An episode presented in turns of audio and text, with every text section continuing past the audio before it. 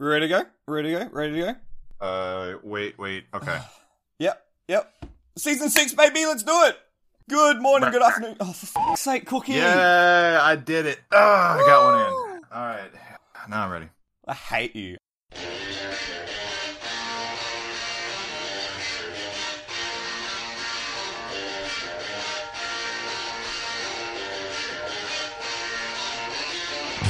Good morning, good afternoon, good evening, and good night, wherever you are in the world, and welcome to season six of Endurance Chat. I am Michael Zalivari once again, and joining me today to talk one of the premier sports car events of the world, we have the two Americans, Cookie Monster FL, Austin Zetzman, and Chris, Chris Washer 97. Welcome back to season six. Season wow. six. This is how we label things. Congrats! No, yeah, it's it's great. we, we've we've we've turned into the WEC. We've gone from whatever last year was to season six. There we go. Okay. Heck yeah, I'm I'm, I'm all about it. Hell I'm all yeah. about it. When, uh, when we do the last podcast of the season, can we do a commercial like "Don't miss the thrilling season finale"? yes, honestly, we should be doing that now. I mean, I if mean, we aren't, we're missing out on some uh, like just easy easy wins here for some of the listeners. Mm-hmm. Oh my god. Oh, uh, but yeah, no. It's this is. uh Can you imagine that this is the year after 2020? Yeah, we're living in a uh, post 2020 lifestyle now if you listen to like all of our podcasts for some r- ridiculous reason, all like in a yearly order for like the Rolex, you'd be like, okay, yeah, this one's already off the rails, but it's just because it's like it's been 2020. I don't even know how we'll even keep this organized in general. So, oh, yeah, we'll I'm. I'm ready for racing. Yes, I'm definitely ready for racing at this oh point. Oh my god, how good was just watching the Dubai 24 hour last weekend? Like, I didn't even take in much of the race, but just watching cars go around the track and then going to bed with cars going around the track and then waking up with cars going around the track, like ah, it was just it's just such a a wholesome feeling inside you just to be a part of that again. Even though they're slow. Yeah. Yeah. not really. um, All right, they're not fast. We'll yeah. just say that, but they're definitely sports cars. Hey, remember when we were meant to be talking racing. about Rolex?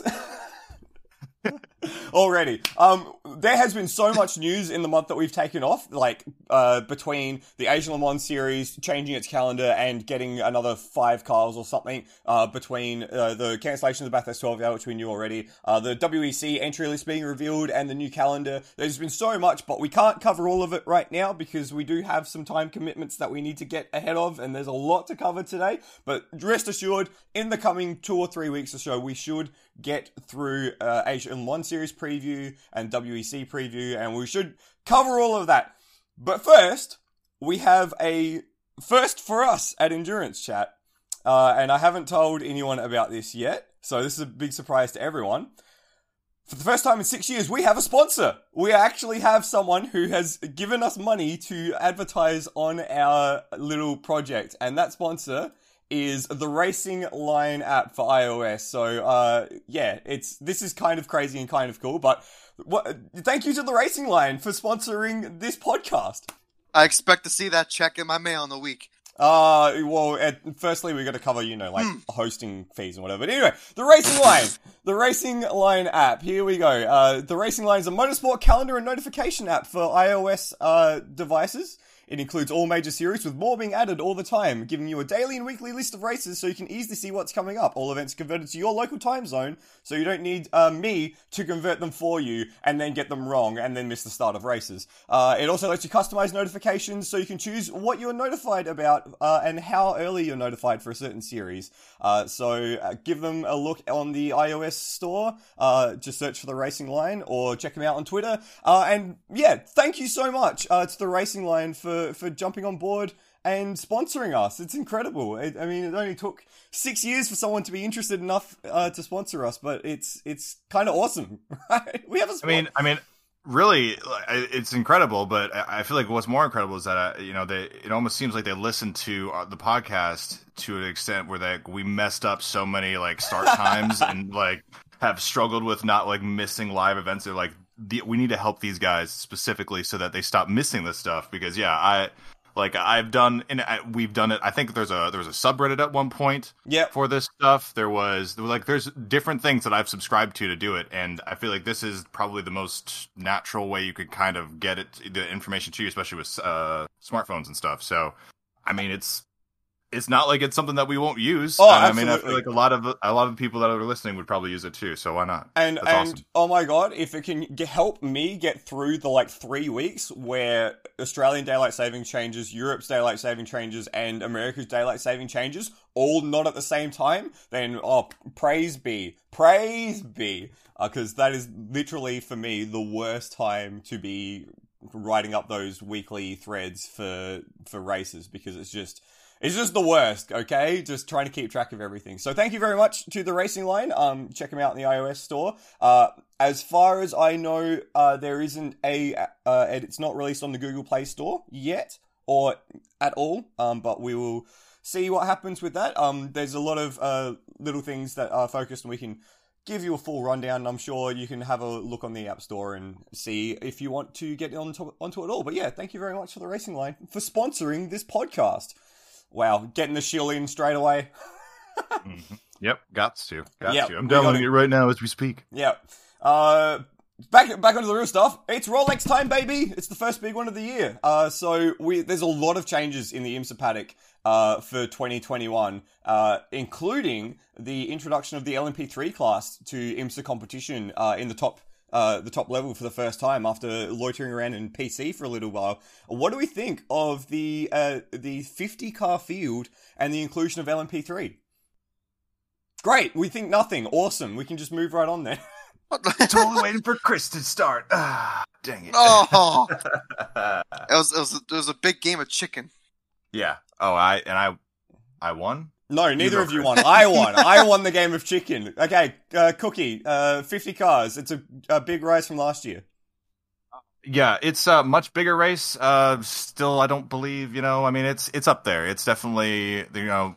I think the car count's right about there. You know what we were expecting pre-COVID. So, uh, but yeah, it's a lot of inclusion of some new uh, machinery to the class. Well, to the entire uh, endurance race in general uh, for this one for just 24 hours. Again, I'm not sure. I think I might have asked this before. Is this the first time we've ever seen MP3s run in a 24-hour environment like this? Yes. Uh, no, Ooh, actually, okay. uh, 20, Okay. 25 hours of Thunderhill. oh, but that's not a okay. real endurance race. Well, uh, and I think that was using the, some of the Ginetta equipment, right? Or were they eventually using I Ligiers? think Elige was ran last year, Okay. okay, but I digress. Uh, the I think and the it finished LMP3 second overall. Far The out. LMP, okay. Yeah, actually, because then, well, then Flying Lizard got it with like the Audi, right, or something. something like that. But it did finish second overall. I don't know if they had any, any uh, mechanical issues, Yeah, but yeah, they, yeah. they they have ran fit, and finished a 25 hour race before with the Ligier. Okay.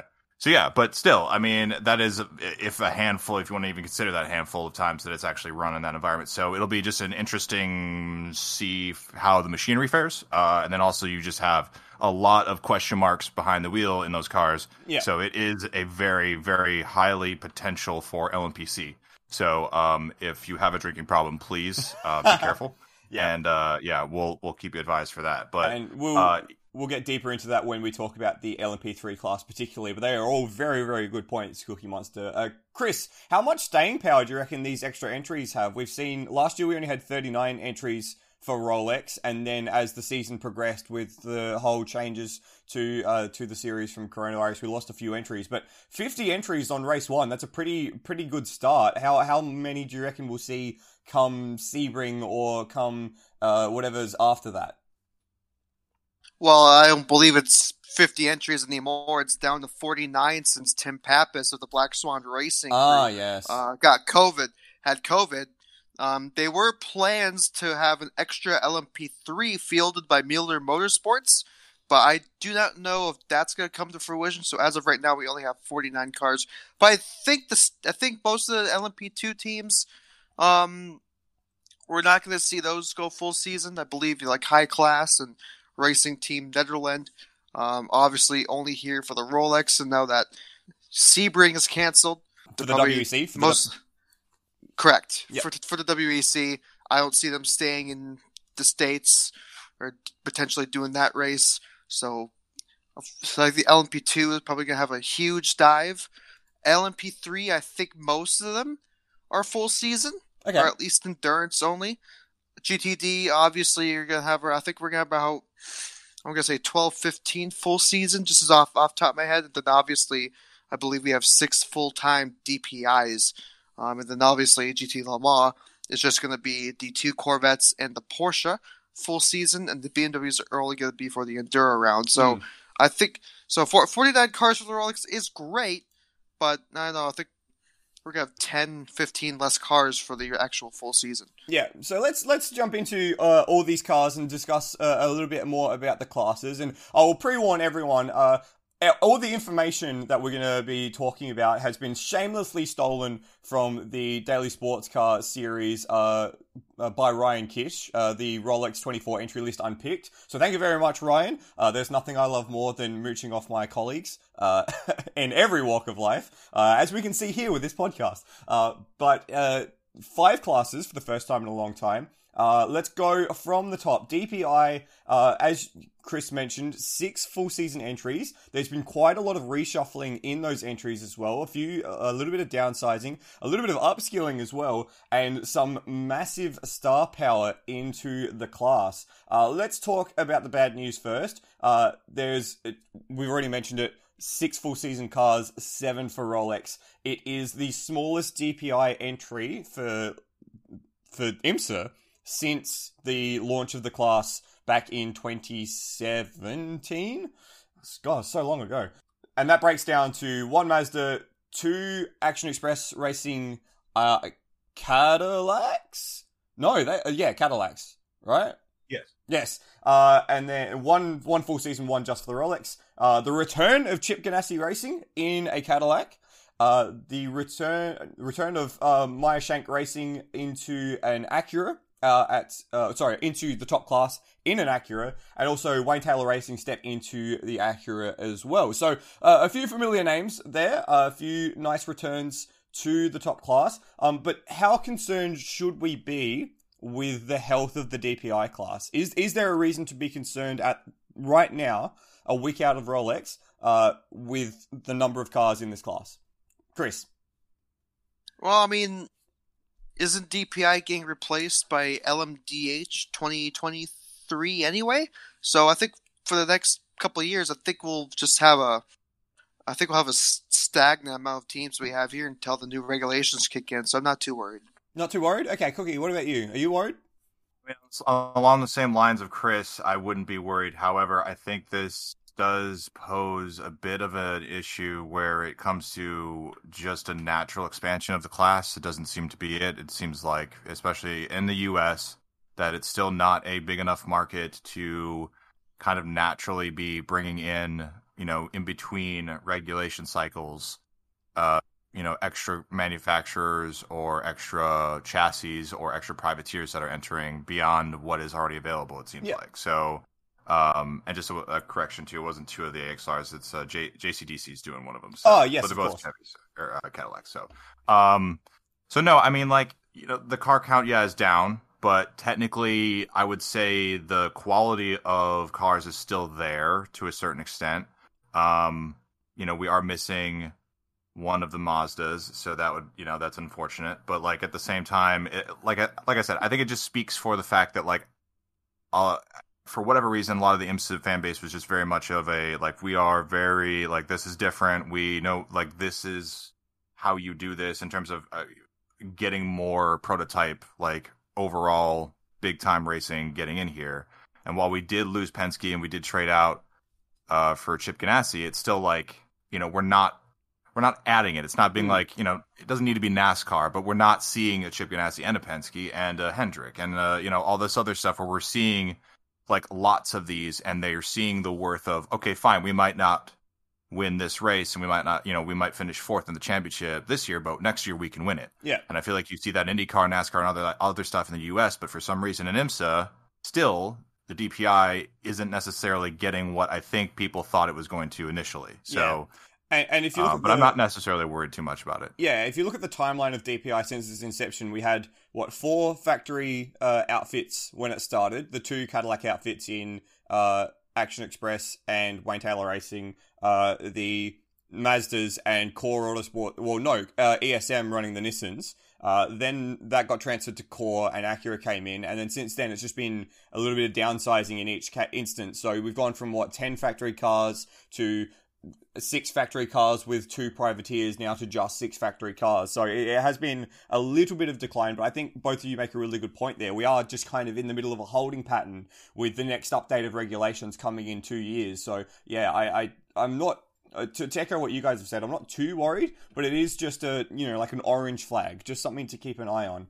In saying that though, there is some mega star power in this class in terms of driving talent, and Rolex does seem to just pull out this just incredible amount of driving talent from nowhere. We've got some XF1 races, some just from last season. Uh, Kevin Magnussen's racing in a car. Um, er- Marcus Ericsson. Yes, it is right. Marcus Ericsson in a car as well. Uh, so we've got some NASCAR drivers. I think last year's Sprint Cup champion uh, Chase Elliott is in a car as well, uh, alongside uh, I, am going to get all these names wrong because I don't watch NASCAR. Uh, whereabouts is it? Uh, Jimmie Johnson as well. And then some mm-hmm. in, Indy racers, Alex Rossi, who won the 100th Indy 500, and Sébastien Bourdais, who's been racing every single sports car he can get his hand on since uh, jumping out of Indy cars. And then, of course, our favourite WEC and prototype drivers as well, uh, in, in amongst all our IMSA regulars. So it's it's a really cool, uh, like, amalgamation of American motorsports, really, that, the Rolex pulls together. And it really has been because back when it was a Grand Am race, you still had like IndyCar drivers and NASCAR drivers coming together. Tony Stewart, Dale Earnhardt Jr., Danica Patrick, I believe Paul Tracy. Um, basically, like the American motorsports world even just stopped just for this one race because it was the only thing on. And also, uh, in the ACDC frontman Brian Johnson raced the Daytona prototype here before. What? So it, it, attracts all people, and it's just a great race to have everybody included on. No, you're you're kidding. No, that can't be right. Nope. I think it was like for a charity he was promoting. Yeah. Yeah. Uh, drive, drive for a lot. Drive to be alive, or it's some. It was something like that, yep. and it was like number fifty or whatever. Yeah, he because oh. he lives out in Sarasota. Uh, That's uh, your Florida, neck of the woods on the Gulf Coast. Yeah, near me actually. Far out. And, uh, and, yeah, so he's yeah he's uh, frequently seen around here. That ties in very nicely with what we were talking about before the podcast, where we were talking about the song ACVC by Neil Cicierega. uh, we're not going to play that. No, uh, just, look that one up at your own peril, everyone. Uh, uh, yeah, I think I think the the thing to mention for DPI this year is just the the jumbling of teams of ownership of drivers, uh, just new faces, legendary faces. Like this is a weird all star, almost IROC esque kind of lineup that I'm seeing on uh, top to bottom in the DPI field. So just from an just a personal combo of endurance drivers or just drivers that aren't used to endurance and just you're curious to see how they do, like it's going to be really exciting to see, even if there isn't what what I feel like everybody's so used to at Daytona 24 is you see like 17 car, you know, over you know overall fighting for the win class entries, and yeah. I just feel like this this feels more like Le Mans, and it's just so much. I think it's it's not comfortable for people that because it's just you know the DP era and even before that there just was so many WSC entries that you could go through and they just had so many overall potential winners uh, that yeah I think that's what's catching a lot of people off guard here which honestly I you shouldn't because man this is gonna be insane and just with the reliability with these cars too uh i mean this isn't really where it's like oh that's going to be a great car to see hopefully it'll it'll last all these cars should last outside the mazda so i like that you qualified that there as well uh, but it's the same. It's the same questions we ask every year. You know, we ask the same things when Alonso came in to uh, the the Daytona 24 after being an F1 driver for a long time. You know, it's it's how will these drivers deal with the night racing, with the traffic, with the longer stints, with the middle of the night stints, with the tomorrow morning stints. You know, the same questions every year. And I don't think there's really been a driver that has, besides Alonso, of course, because he was mental, who has just come in and stepped in and been immediately comfortable.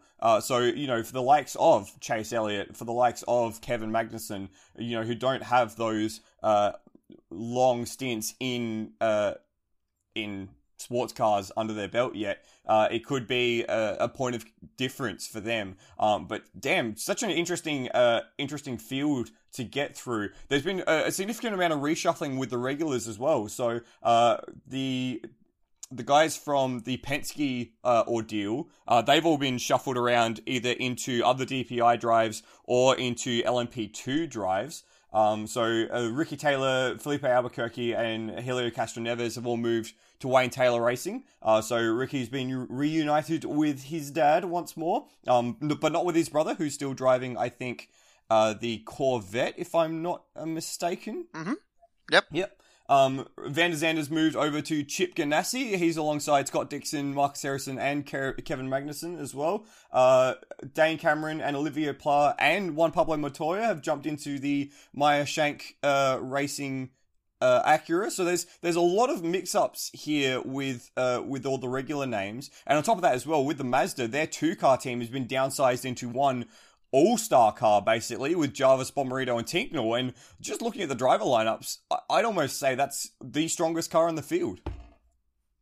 I mean, it. The, the the crazy part is looking at each one and you can make a case for them. Yeah, and we absolutely. say it a lot, and that's so cliche, but like the amount of talent on all these, and it's literally down to either how the setup is or just the chassis. So I, you got to give the nod a little bit to Cadillac, but the Acuras have been fast here, and Mazda has been too. But again, for 24 hours, we'll see. But it's just like all of these have good storylines. I mean, the only one maybe that I wouldn't want to see is the 10 to win. But like even the, even so, it's just because they've won a lot, and I would still like to see the storyline of them win. So I think there's just there's nothing but a really interesting twist to this. Who no matter who wins, I feel like, and just with the driver lineups alone, I feel like that's just so much storylines to run through it anyway. So Yeah. I'm just I'm really happy that we see a lot. You know, because we've had a few a few years where we really just have had some gentleman drivers uh entries we'll just say in Yeah. dpi and Yeah. this is not that Not at that, all. exactly. Oh, we got uh, Johan in the chat saying DPI is the most RNG class of them all. Wait until GTD, my friend. Wait until GTD. Uh, um, we'll just oh boy. we'll just quickly go through uh, the drivers of each car just to sort of give you a bit of an idea of who's where. Um, so go through the Cadillacs first. Chip Ganassi Racing back with their steel grey machine. They got Van der Zande, Dixon, Ericsson, and Magnussen uh, in the 01, the return of the 01. Um, they're going up against uh, Vautier, Bourdais, and Loic Duval in the Cadillac DPI. Duval back in a, a prototype for a full season, I think, as well in the JDC Miller Motorsports Mustang sampling car. That's going to be uh, someone to watch. An all French car, actually, looking at the entry list. Yeah. Yeah. Um, and then we've got uh, all the familiar faces in the number 31 Action Express car. Uh, Felipe Nasr, Pipo Derani, and Mike Conway joined by Chase Elliott. So that's going to be uh, a very, very big car uh, to, And- to watch. And the thing to note that when NASCAR, the NASCAR Cup Series went to the Daytona Road Course last year, albeit a little bit different course with the chicane after the end of NASCAR Turn 4, Chase Elliott won that race. So he has experience at the track. It's just a prototype he needs to get used to. Yeah, and I, I read in Ryan Kish's amazing article uh, that uh, he won something like five races last year. Or, sorry, he won. How many races last year? He won like uh, 11 races last year, and five of them were road courses. So he has uh, significant experience at road courses, it seems. So he is able to turn right uh, or left, whichever one's the one that's wrong in America. Um, but yeah, it would be interesting to see how he goes in a prototype and passing traffic and etc. etc. Uh, the last Cadillac on the list uh, is the Ally Cad- Cadillac Racing, the second Action Express car. Um, with uh, just for Daytona, uh, with Jimmie Johnson, Kamui Kobayashi, Simon Pagenaud, and Mike Rockenfeller, or the uh, former Audi LMP1 driver from way, way Mhm. back in the in the day. And I want to say that this isn't Jimmie Johnson's first Rolex. He actually No. competed here six, seven times before, and with the Daytona prototypes. And his best finish was second. And he even competed for four years with the Gainsco Bob Stallings team. So he raced with Mhm. high end teams before in this race. Yeah, so it's certainly uh, no stranger to the banking of Daytona on that one. So just looking at the Cadillacs in isolations, guys, uh, which one do you reckon is going to be the strongest? Remember, in here we have Formula One talent, uh, NASCAR talent, WEC talent, LMP1 talent, DPI talent, and other talent as well looking at looking at you, uh, Dixon, for your. He's got he's got GT3 talent as well. He raced at Bathurst last year. Yeah, yeah. What do you reckon? Uh, give us give us your, your top your top caddy. Uh, I I my I would love for the sixty to win. Like I would. That's not even a caddy. I just said focus on the caddies. God ah, damn it. Well, I know. I'm just saying. I want the sixty to win. That's like my heart. Uh, that's where ah. my heart's at. But if I'm going to choose, it's going to be a caddy, obviously, and it's pro. I'm going to probably say the 01. 01? Even You're going to I... go uh, Chip Ganassi in his yeah. return to racing? And yeah, to... Uh, yeah. Far out. Yeah. Okay. Yeah, I, I just, I mean, they they've got, they'll have, you know, it's back to back for the roar, so yeah, it's not as much where you can do a bunch of data offset, but like, it's it's Cadillac. They'll they'll give them enough data, and it's it's Chip Ganassi. I feel like, and again, their driver lineup is just stupid. yeah, so, you can say that again. Uh, yeah, I, I mean, it's either that or it would be the uh, maybe the 31 because I, Chase is really, really, really good on the road. Pipo is just Pipo. Yeah. Mike Conway is Mike Conway, and Nasr is really fast. So that would probably be my other one. Yeah, I, I agree with that. I reckon because of the continuity in that card, the fact that three of those four drivers were racing in that car last year, I reckon that one's the pick for me. Chris, what about you? I'm gonna go with the 48, mainly, mainly because Jimmie uh, Jimmie Johnson's previous experience. He's not new to prototypes, and he knows the track. Um, and also uh, Kamui Kobayashi, you know, Mike Rockenfeller, LMP1 drivers can't be can't hard to beat. It's really hard to beat that. And also Simon Pagenaud, before he went to IndyCar, was an American Le Mans Series LMP2 champion. So oh. lots of experience in this car. So that's my going to be my pick for, for, just for the caddies and the overall win. Oh wow, committing early. Mm. Okay, mm. let's let's quickly talk about uh, the rest of the class because we've got a lot to get through still. Uh, we have two Acuras. Uh, the Wayne Taylor Racing jumping over to an Acura uh, again. Their beautiful black and blue Konica Minolta scheme on that ARX 05. They've had a tumultuous uh, prep for this race, only getting the, the Penske Acuras very late on the piece, and apparently everything was at the very end of its life. So they basically had to build new cars in order to get them together. Uh, so as we made mention, Ricky Taylor back in the Wayne Taylor garage, uh, Albuquerque and Rossi jumping in, and Castroneves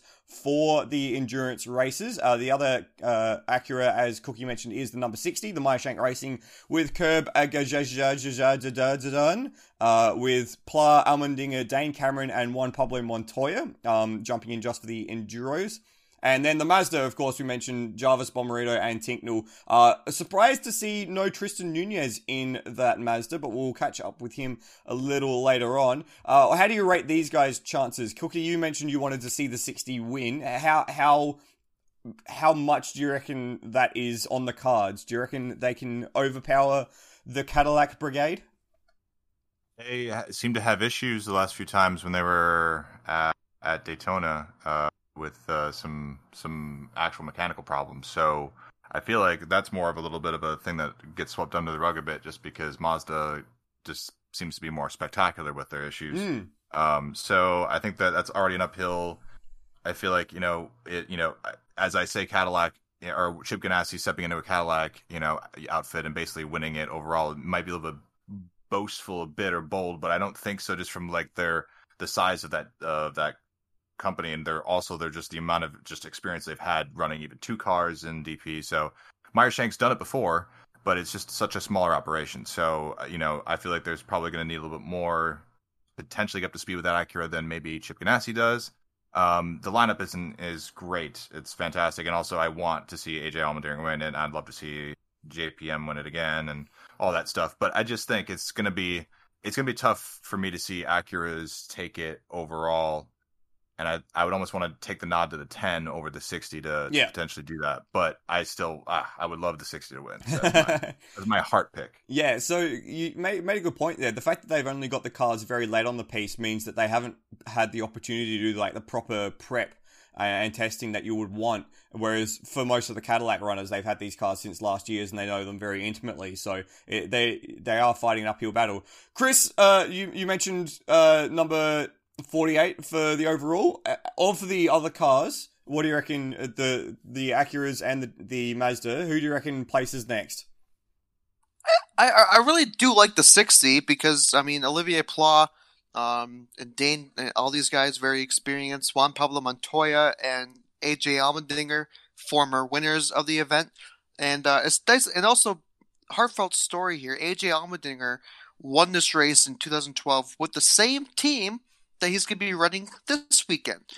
Um, so, so that's going to be nice. The little home for the AJ Allmendinger uh, guy, and also uh, he's going to be racing at Daytona, I believe, in the road course in the 16 Cup car. So this is just kind of experience to try to get back into his NASCAR winning ways in the Cup Series. Nice. Oh, that's cool. Uh, so yeah, there's your seven car DPI field. Um, I'm picking the 31. I think I think the 31. Uh, if if Chase Elliott can get up to speed in that car, that car should just be unbelievable. Because just look at those drivers. Look at those drivers. It's incredible. Yeah, seriously. Like, I, and and Chase would be the weak point, and from what he's done in NASCAR on on that, I just I have no doubts he's going to be up to speed very quickly. He'll be very fast. So absolutely, I wouldn't be surprised if he's going to be like like he he might not beat Pipo, but he certainly might beat Conway and Nasr on the timesheets, depending on. Hey, man, I'm telling you, like the NAS, NASCAR drivers still surprise me with some of that stuff where they're just like, okay, I thought they were not that fast, but they are that fast. And I mean, I feel like we're just we got a little bit miffed a bit with Jeff Gordon because he was definitely in the twilight of his career, and I don't think he was ever used to that kind of stuff. Again, Chase just seems like he's he's wired right now uh, for road course racing, and this would probably suit him pretty well. So I I like I said, I think that 31 is super super good, but still giving the nod to 01.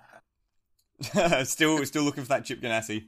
Fair enough. Yeah. And and also I've they have the driver ratings right next to the name and take a look at the two NASCAR drivers, Jimmie Johnson, Chase Elliott. Platinum. Both platinums, exactly. So they uh, immediately stick out as some high quality drivers there. So we'll leave DPI uh, for now and we'll go to the other pro class, uh, GT Le Mans, which uh, is a little uncertain, undersubscribed uh, at the moment, but I definitely don't think you can call it uninteresting, especially not for Daytona, because we have a six car field uh, with, you know, we talk about the bad news first. Six cars might not be as strong as it has been in the past. Four cars for the full season is also a little, four or three maybe even for the full season, so we're a little unsure about that. Um, it's only going to be three. Only three? Okay, so we'll, we'll lose half of this class come uh, the round after Sebring. But yeah, this looks like a Le Mans lineup too. There's just like it's yeah, it's, yeah, it's just crazy cars uh, uh, left, right, yeah. and center. We're almost going to go back to the days of uh, Corvette racing themselves in this class uh, pretty soon, um, which is something uh, that's definitely not unfamiliar to people who've been watching American Le Mans series or IMSA or whatever in the past. Uh, but in this class at the moment for Daytona and for Sebring at least, we have uh, two cars from Corvette, two of the brand new C8Rs in their second season, uh, two cars from BMW, the big M8s in the twilight of their runtime, uh, and a Risi Ferrari and a WeatherTech Racing Proton Porsche. Uh, so, how do we feel about that six car entry list just on the strength of that, uh, like those taglines there? Cookie cliche everything about people's complaints about GTE and GTLM for the last almost decade. So I don't know. I mean, it's it is what it is. Uh, the three and four are, you know, I just I feel so bad. I kind of feel bad for Corvette because I feel like that's a they just haven't really had a good peg of that car yet, and I, I just feel like it's very, very good. Like they, it's just really good, and now they just GTLM they champions. Have... They're GTLM champions, Cookie. Have they? How do you feel bad for them? They haven't got a peg on that car. They're champions. I know, but I, I, mean, just in terms of where to sit that car, it's kind of the same thing of like, you know, where we see Toyota, Audi, Porsche versus Toyota versus privateers. You know what I mean? Yeah, it's that okay. kind of deal. Because I do feel like the the the M8 is not on the same caliber as the C8.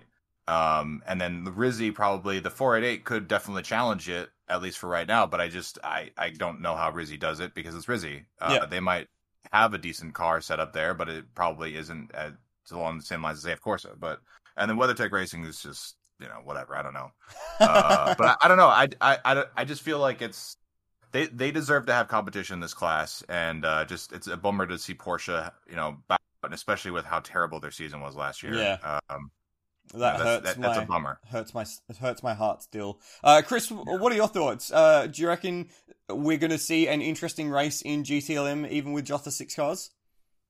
Uh, all depends on what the BOP stage like, really, because we could see a great, fantastic race. I remember a couple years back when they just had the GT Le Mans guys all nose to tail, pretty much the entire field. We had like seven or eight cars.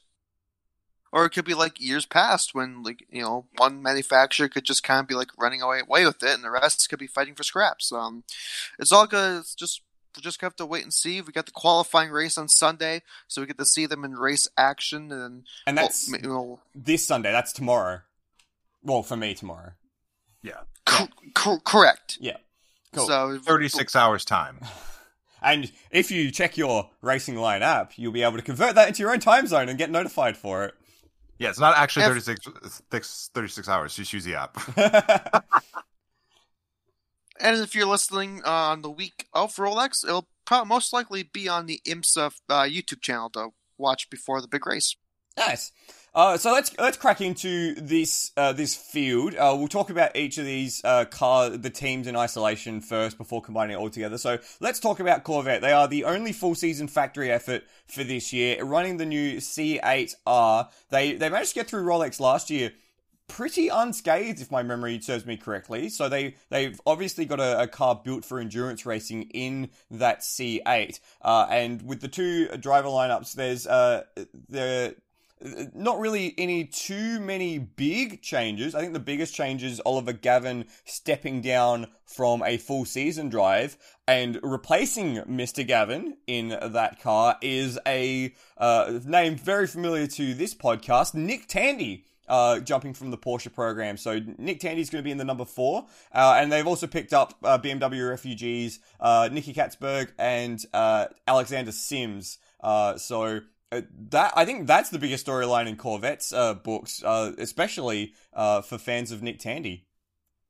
and the news that the the you know the looming LMDH program that's coming for Porsche too. It seems odd to have him uh, you know jump ship essentially to Corvette, and I I mean that's a manufacturer shift, and it's not kind of like it's oh I'm going to go to BMW or Risi and kind of ride this out for a couple years until Porsche starts needing me for testing and stuff. This seems like it's an actual like shift to Corvette. So, um, but yeah, so I, I mean that that was, and again, I, I almost kind of want to think that it was interesting to not see more of the uh, ex uh, core Porsche drivers uh, finding kind of GTLM spots or anything like that. But again, that just might be for how that's working out with the internal stuff at Porsche. So, Hmm. um, but yeah, I think that that was a huge that was a huge boom for uh, for Corvette. I think getting Nick Tandy, he's a fantastic, fantastic GT Porsche driver. He's come a long driver. way since that 2015 Daytona, where what was it? Bill Auberlen called him. What did he call him?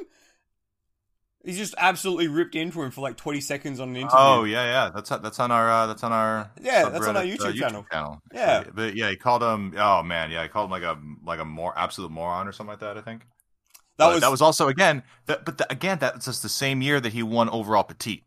and the same and year he won won at Le Mans. Like that So, was like- his breakout year. May- Maybe maybe it was Bill's Auberlen's harsh tone on the uh, on the airwaves that uh, sent Nick Tandy into a rage and decided to just win everything. So that's why it's just like a- anything he does. Like and again, like they he's he's been involved in some contact incidents and stuff, and all the Porsches be you know little argy bargy.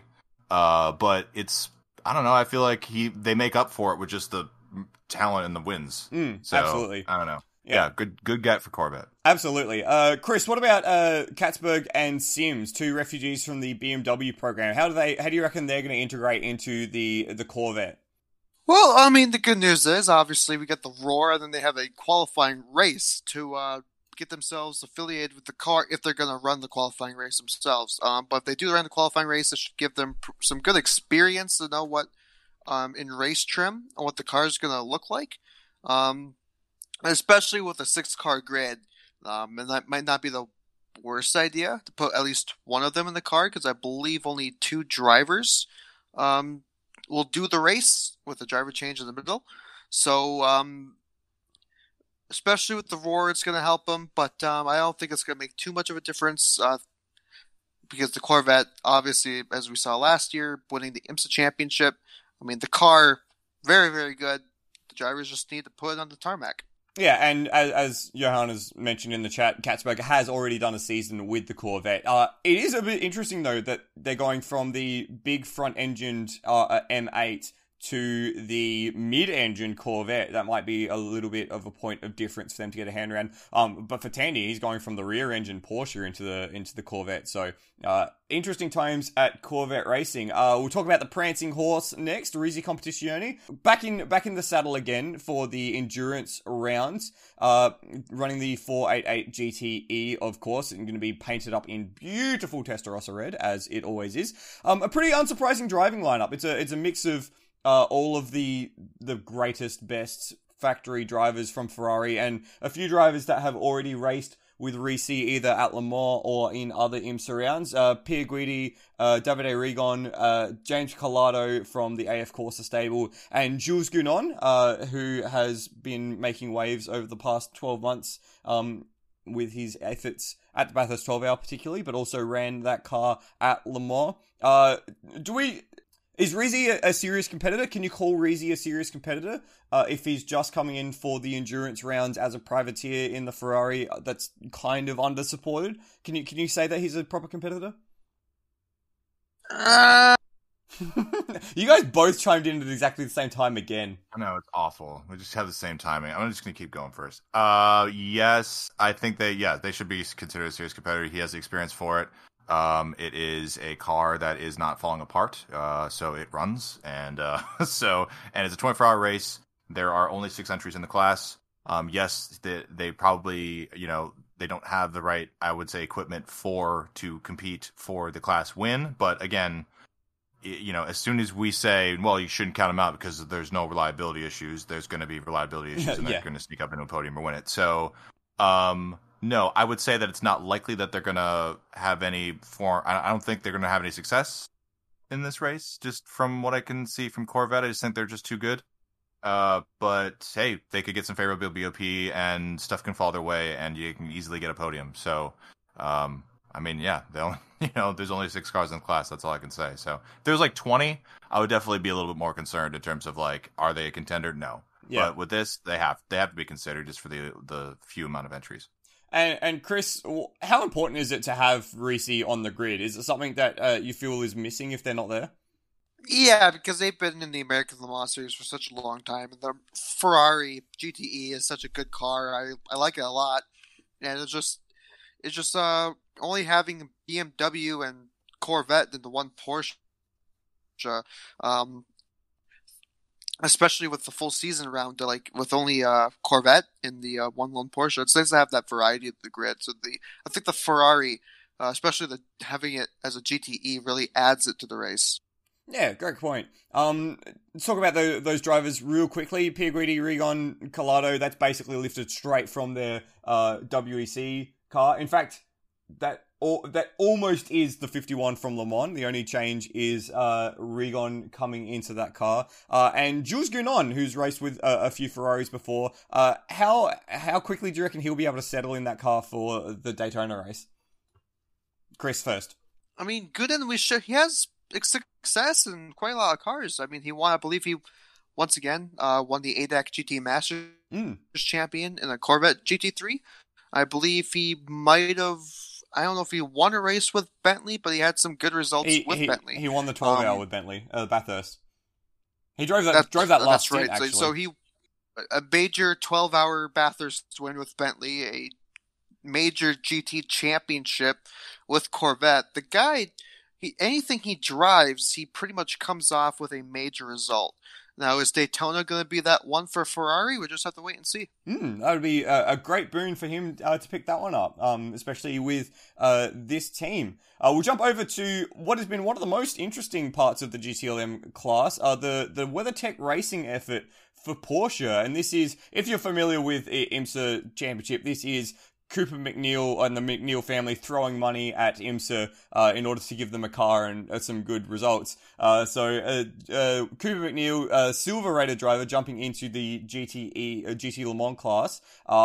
I will straight off the bat say I hate how good the car looks. I want to dislike this car just on principle, but the car looks awesome. And I think it was uh, Groom Brother One who commented in the reveal thread that it looked like a cross between. Oh, I'm gonna have to find this comment and and tell you about it. Please hold. Anyway, um, the, the car looks beautiful and brilliant, and interesting driver lineup uh, for the full season, particularly. But we'll talk about it uh, for the moment here. Uh, it's got Cooper MacNeil, of course, uh, as well as Gimmi Bruni, Richard Lietz, and Kevin Estre. So Porsche pulling out all the stops, uh, even though they don't have a factory team anymore. Yeah, so I, I was I was saying the core stuff earlier, so clearly I'm mistaken. This here's is that- where they've like, all here's ended a up. majority of them, yeah, and then uh, and then yeah, Nick went uh, went and jumped ship. So no, I yeah, it's this will be an interesting lineup. If it wasn't for Cooper, so it's just going to be how what's his pace going to be in a GTE car, and I mean it it was okay in GTDs, but again he's he's going to be pegged against pros, and Mm. uh, this is going to be tough. So how much of the stint, you know, like what he has to do? What's his minimums for? I think Force. in if this was an ACO competition, it would be four. However, I'm not sure on the IMSA rules. I think they put it up to two after was it Ed Brown won both Yeah. Rolex and Sebring doing one lap in each. Yeah, that was right. That was right. So yeah, because they did do that. Um, okay, so yeah. I mean, if they can, if he can get his stuff out of the way early and not get too far behind, then they definitely have a shot. But it's, you know, I feel like Cooper's going to be driving more than they, than they're going to be able to maintain in terms of the other guys, unless they get some favorable safety cars Yeah. and uh, full course yellows. And and we know that at Rolex, well, sorry, in IMSA competition, that is a, a massive difference from uh, what we see in the ACO regulations with the wave around and the extended pit sequence and all that sort of stuff. Uh, Chris, this car is going to have a basically revolving door of Porsche factory drivers throughout the season supporting MacNeil. Do you, do you think that might uh, impact the sort of continuity in the car? Uh, do you think that might uh, change the uh, you know sort of unsettle the, the the car throughout the season, having all those different drivers through it? It's it's sort of like a like a sit- sitcom with like a special guest each week. It's like a, um, that is a great way to do it. but um, I think this is actually a proton car, so let's not forget about that. It's Yeah. still decent equipment. It's just the only factor that we have to worry about is Cooper MacNeil. Um, but I think with the other three Porsche factory drivers, um, because we've seen Cooper MacNeil uh, win races in IMSA before, I believe, one or two of them, and he had decent lineups. Um, so we'll just have to wait and see. Um, I believe the first session of the Roar happened today. We can get some timing up on that.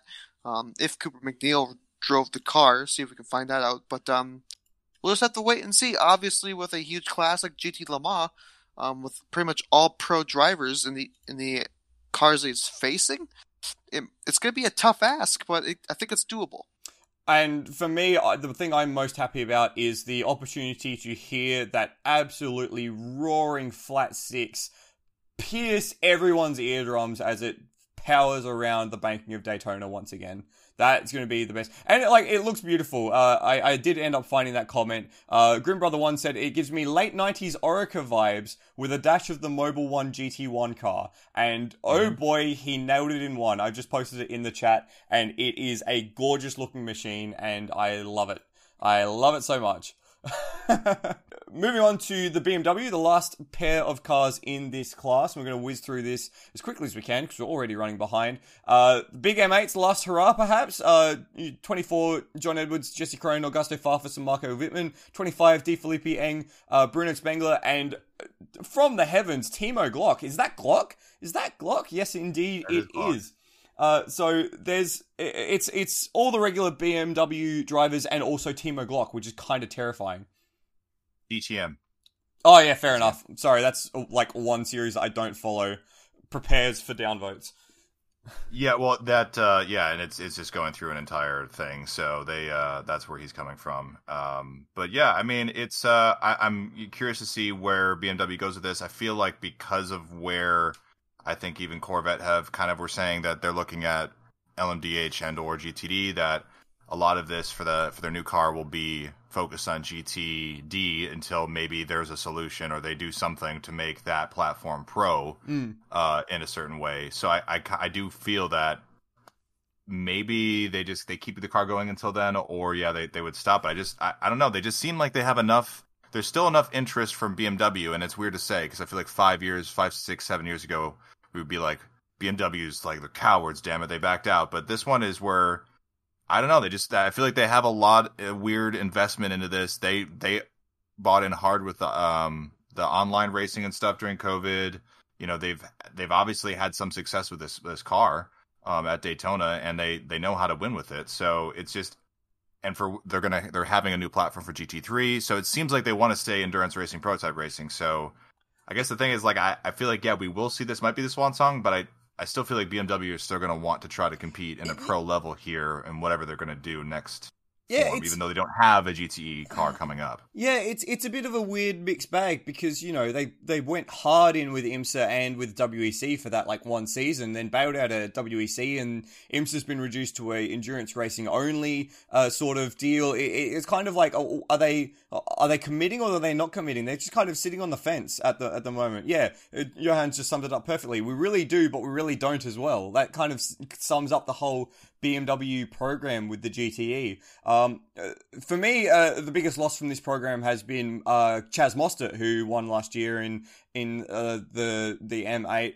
Uh, of course, he his ties with the BMW factory have uh, come to an end during last year's uh, extended closure. Uh, but you can't really say that there's any surprises in any of those cars. It is just kind of the BMWs. There they are. They're just they're just kind of there.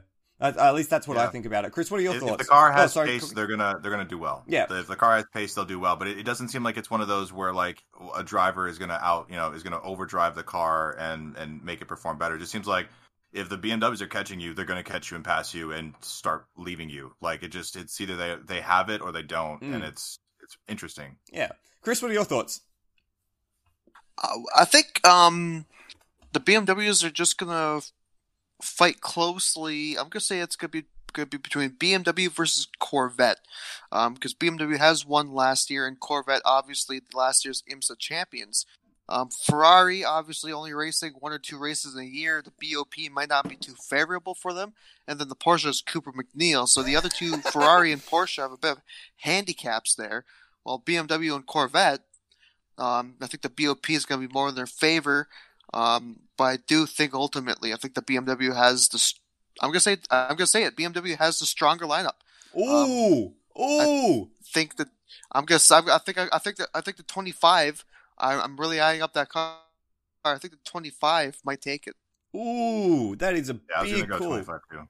What? I'm gonna go number four. I reckon Milner, Tandy, and Sims is is a better car and in a more proven platform in a factory supported outfit. But okay, you guys can do whatever. It's a better car, but the BMW is just a it's a big M8.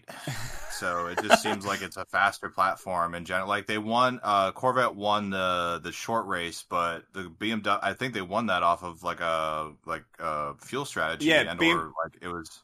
it was, BMW uh, won last year on a fuel strategy, and they won the year before with Farfus doing an absolute, inc- pardon me, incredible drive in the, in the pissing down conditions as well. No, I meant uh, Corvette, the short race, uh, the first race back from IMSA. I think Yeah, Corvette yeah. won that one. Yeah, no, yeah. but B, uh, BMW was way better, and, and it just was Corvette winning it off of a uh, you know Oh, like okay. pit strategy that won it. So that's what I'm saying. I feel like Yeah. they just for some reason just have have a good pace there, and I feel like that's what counts. Obviously, like talk to Cadillac about that. So yeah, fair enough. uh, okay, yeah, that's yeah, we'll that's GT Le Mans. We'll see exactly, Cookie. We'll see what happens. Uh, I'll just quickly mention uh, the results of the first session. Uh, it was actually the Risi car uh, that was the fastest at the hands of James Calado, uh, and then it was Corvette and then BMW. So uh, a, a bit of a mixed bag there for the group, uh, and it was the Porsche who was the slowest of the GTLM cars. Uh, who made it out because one of the Corvettes didn't. Uh, so we'll, we'll see more over this weekend uh, as the times come in, but that's where it stands at the moment. Let's push on. We have three classes still to get through, and the first one for me is uh, surprising because it's an actual class now. LMP2 has a- an actual number of entries, uh, 10 cars. This is the most subscribed LMP2 has been in IMSA competition since friggin' the the the 2017 uh, regulations where they actually had a decent amount of cars that could challenge for overall wins. It's kind of surprising, and I love it. Uh, 10 entries across local and international teams. So we've got a few of our favorite teams from the ELMS and the WEC. Uh, IMSA regulars include uh, Tower Starworks at the hands of uh, John Farano et, et al. Uh, PR1 Math- uh, Mathiasen, Dragon Speed coming in with two cars, ERA Motorsports jumping in with uh, their uh, effort, um, which is Dwight Merriman. I think that's one of the teams from last year. And then uh, two new teams for IMSA uh, Win Autosports, what a name, uh, and Rick Ware Racing, partner with Eurasia, uh, taking them over from the Asian Le Mans series to jump in. And then uh, two cars, or three cars from the ELMS or the WEC, High Class Racing, Racing Team Netherlands, and Cetilar, uh, Cetilar Racing, or Cetilar Motorsport. One of the, Cetilar something.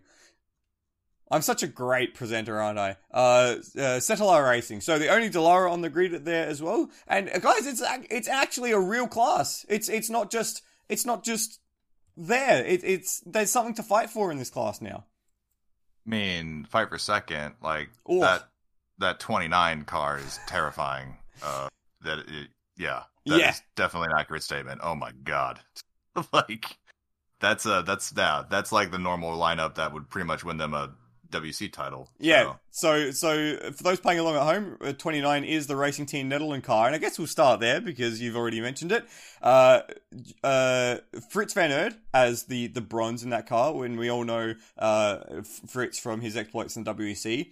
Uh, silver Charles Milesi, who I think was one of the most under underrated drives of Le Mans last year in the Graff car, a 19 year old um, from, I think, German Formula 3. Uh, and then the two terrifyingly big names, Job van Uitert and Giedo van der Garde.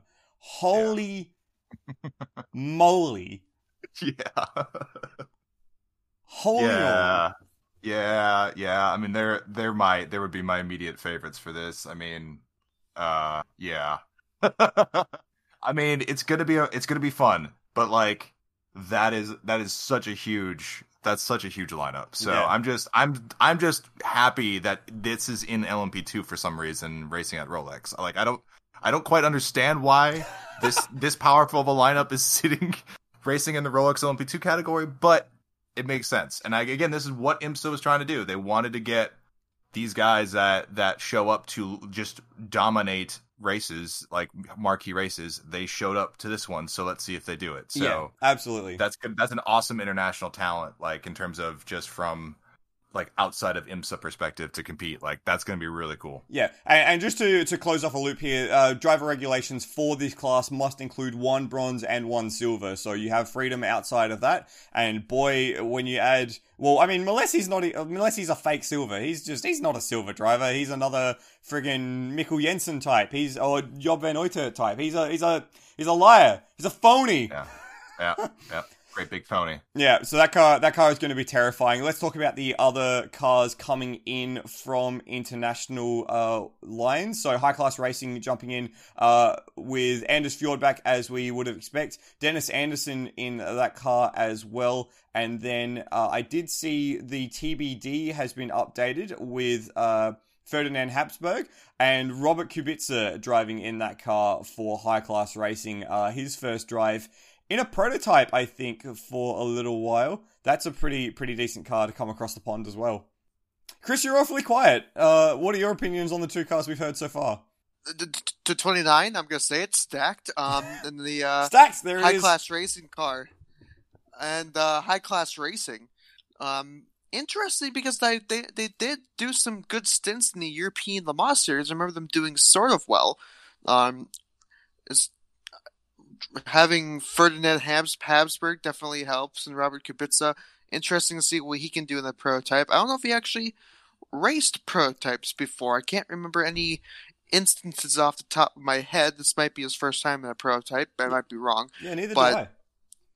So, but one thing's for sure, LMP2, it's actually interesting. It is, it is actually interesting.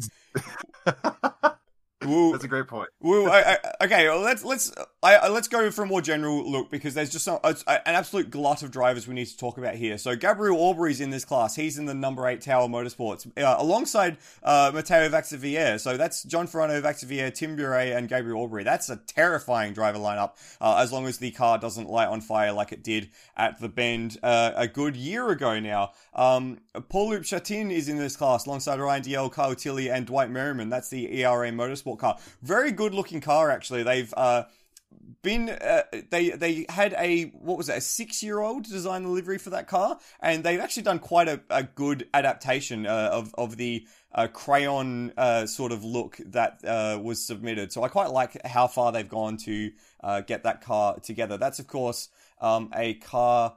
Uh, that uh, was run as the IDEC car uh, over at Le Mans, so that's that's a pretty a pretty good return for them after all their problems at Le Mans. Uh, so that that's very very cool. But like you got uh, okay, I want to jump around a bit here because I want to talk about the number fifty two car. Yeah. PR1 Matthias, uh, Matthias Motorsports. So this is Ben Keating in a prototype, uh, uh, alongside Scott uh, Huffaker, who I have no idea. Chris Scott Huffaker, any ideas? Mm, don't think so. Wow, wow, Chris, what happened to you? You used to be so obscure. Um, I have a job. yeah, that's fair. Uh, let's see if uh, Ryan Kish has anything to say. Uh, 20 year old American, raced in Pacific F2000, uh, and uh, PR1 Mathiasen LMP3 driver uh, in the Prototype Challenge Series last year. So there you go. There's a little bit on Scott. Uh, now let's have a look at these two other drivers in this car. In this car, Mikkel Jensen, who, as we've mentioned, is a fake silver, and Yikes. Nicolas Lapierre. Yikes. Big yikes! That's that's terrifying. So 52 gets pole, but then 29 wins. Is that what you're Is saying? is that is that what we're saying? I I'm not saying that. I reckon. I think we should collectively say that. I feel like that's I feel like that's what's going to happen. So I feel like we should just collectively all agree to that right now. Right? Nah, I Oh, I okay. Giedo van der Garde though. How is he not taking pole? Because Lapierre. Oh, I mean that's a very good point, but also, Yeah. oh, it's such. Yeah. Yeah, I don't know. The man is a pole meister. He's like he, the he just you, the only thing he knows how to do is like qualify first. I, I don't I don't get it. I but I've I've bought into it. You know, you like bought into it. yeah, Okay, I'll I'll let you I'm it. invested. Uh, just quickly on the number fifty-two car, awesome looking livery. Uh, with the wings, uh, purple and orange. That's like that's really really cool. That's that's all I had to say on that. That, that driver lineup is insane. Like for, for those who who uh, I reckon Ben Keating might be top three bronze drivers of all time in the world at the moment. Um, Mikkel Jensen. For those who didn't watch uh, Le Mans or the ELMS or WC last year, in the G Drive car, acted more professional than the professionals in that car. Uh, I remember we somehow managed to get his uh, the G Drive's radio communications through FP1 at Le Mans last year. I'm not sure if that was intentional, but that was what was being broadcast on one of the onboard streams. And the way that he talked about the car and the traffic and the feedback he was giving to engineers was just out of this world. It was fascinating to listen to, and he has the pace to match up with all of the the data that he's giving back. So the fact that he's a silver is a lie. Basically, he's definitely not a silver. It's just it's just incredible. So keep your eyes on Mikkel Jensen and on Charles Milesi for that matter. Uh, and there will be two drivers with incredible uh incredible careers to come. Uh, anyone else that sticks out as a as a contender? Uh, really? I mean, uh, go ahead, Chris. I mean, I mean, take a look at the 82. It may not be. I mean, Fabian Schiller, Christopher Mies, Devlin DeFrancesco, and and the only probably the weak link in that car is Eric Lux, the bronze, who probably brings some money to the team. But I believe Devlin DeFrancesco was supposed to race over in Formula Three last year, but he couldn't do it uh, because of COVID. I believe he was on the road to Indy ladder. Then Christopher Mies, well, he doesn't need any explanation. Then Mm. they have Fabian Schiller, um, who's been racing with the uh, ACO prototypes for a while now. Uh, and also uh, with uh, Mercedes AMG, he's a factory driver that's raced at uh, Spa and Nürburgring. That's right. Yeah. So he's definitely got quality. I'm trying to look at uh, DeFrancesco. Um, yeah, he was on the Indy Lights track. So it's good. You haven't completely lost your obscure motorsport knowledge, Chris. It's good to see. 51's an interesting entry as well. If we're just looking at the list here too, it's a Ligier, so at least we got a different chassis there. Uh, the Eurasia entry so it has Matthew Jaminet, Austin Dillon, NASCAR driver, uh, Sully Uluk. I don't know. Sully Uluk. Do I know him? Yes, you do know Sully him. He is the TF Okay. Sport uh, bronze driver that has been Ah, the first Turkish driver to race at Le Mans and the first Tur- Turkish driver to win a class at Le Mans. Okay, yeah. So so yeah, so he actually is a pretty decent, I would say, bronze. Yep. And Cody Ware, who I don't know. I mean, I know him, but like he's just that's Cody Ware. Uh, question mark. It's the Wares. so- NASCAR Cup Series backmarker, and I, I also Asian Le Mans Series. Prob- I think he was a champion. yeah, that. that was champion. and because, um, because everyone I- else burned down. So that that car could definitely And- podium. and there's rumors that he might do IndyCar this year. Oh, that must be terrifying. Oh Um, wow, okay. We have Johan in the chat saying that your the Rick Ware Eurasia lineup is incredibly random. Yeah, yeah, it is. It's all over the place. Uh, m- like Matteo Jaminet in that car as well, as in Porsche young driver Matteo Jaminet. Like what the what what? It is Yeah, just all yeah. over the place. Um, good note there to that we've got a Ligier on the field as well. Uh, so that's really really cool. Um, we've also got a Dallara. I mentioned Cetilar Racing. So that is the swan song for the Dallara. They after this race will be retiring that chassis and moving into GTM uh, in a Ferrari uh, in the WEC. So this is quite possibly the last race we'll see a uh, LMP2 Dallara for this regulation cycle, which is a little sad because I think the Dallara is the most aesthetically pleasing of all the the LMP2 chassis. And obviously, no one else feels strongly about it because no one else is saying anything. It's still it's still LMP Oreca uh, for LMP two, Yeah. but uh, it's good to see uh, Cetilar with their Dallara, their trusty Dallara. I I just I feel like we should just give them like like I wish they could earn a win, a, de- a well deserved win, because they just keep parading the ACO's LMP two uh, class to not die. You know the painful Oreca death that it's supposed to. they just won't retire that car, and it's awesome, and I love that. Mm. So. Uh, and also, it hey, I mean, it ties a little bit into the uh, iRacing 24 too, with their uh, with their Dallara chassis being the one in the uh, in the uh, in the game. So there you go. I did not But know that. uh, yeah, it's uh, yeah, it actually came out a few months ago. So There you go. LMP2s are insane. We uh, we dive bomb too much, but uh, no, it's it's good to see the just to see three uh, three chassis in here again, and um, you know, at least hey, look, I mean, it's not what the ACO wanted, but hey, they're they're surviving pretty much all the way to their end life uh, with the um, you know with these set of regs. So cheers to that. And and this is uh just as an aside, the debut for the the Dallara uh LMP two seventeen that is not a Cadillac at Le Mans. Oh, at Daytona, sorry.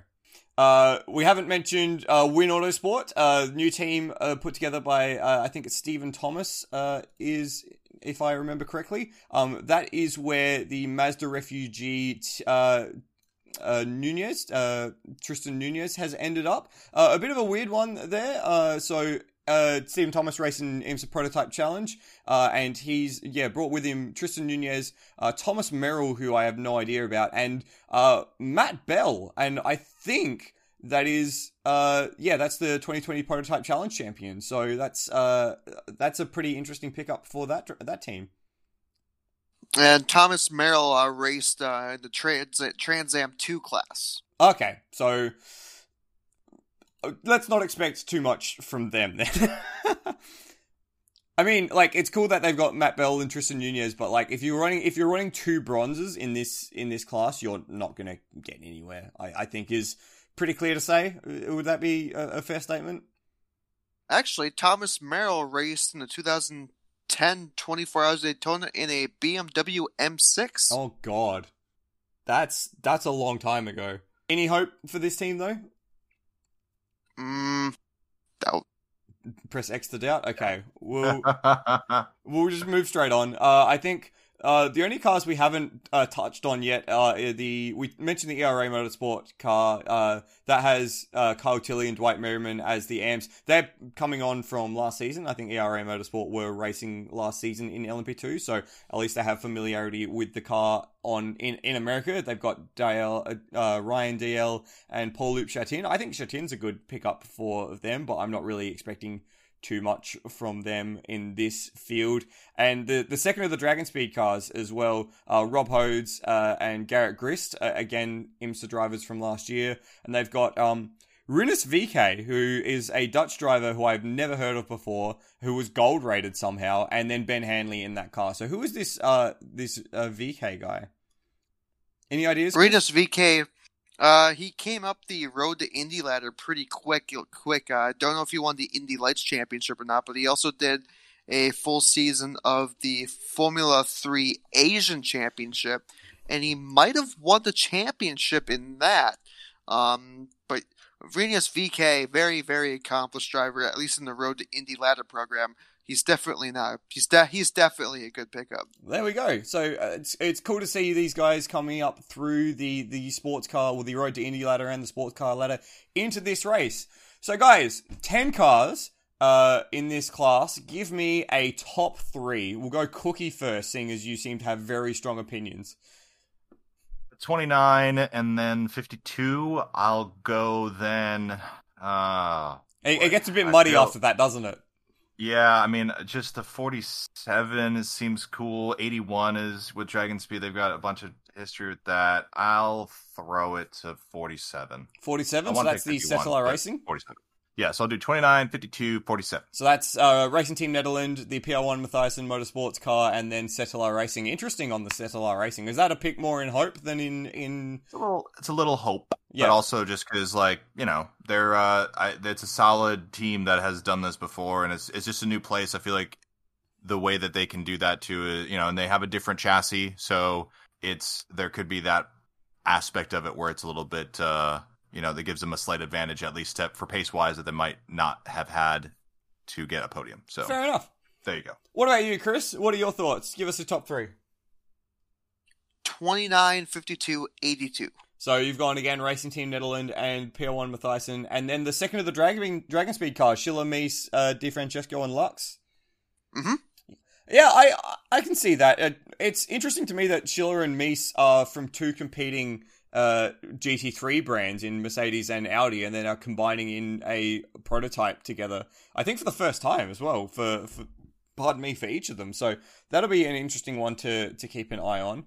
Uh, for me, I'm also going to go 29 and 52. There's a bit of a theme here. Um, I want to say the 51. I want that Rick Ware Racing Eurasia car to do well because it's just all over the place. But I think being in Ligier is going to be their downfall. So I'm actually going to go uh, the Tower Events uh, Starworks car. Uh, Farano, Timbury, Gabriel Aubry, and Matteo Vaxiviere. I reckon the number eight is going to be one to keep an eye on for those lower places. If it doesn't light on fire. Um, uh, the irony of that happening at the bend with uh, that was such a such a sad sight to see. But yeah, LMP2, 10 cars. Like, there might actually be some coverage of this class for a change. Yeah, I mean, yeah, uh, I, I mean, that was at Daytona last year, and they're like, I think what there's like four or five of them, and like, uh, like every every often, like once in a while, you'll see an LMP2 is like, oh yeah, they're in this race. I forgot. and and Johan makes a great point in chat. Uh, it's the second largest class for this race. Second largest class. That's something we haven't said for a long time.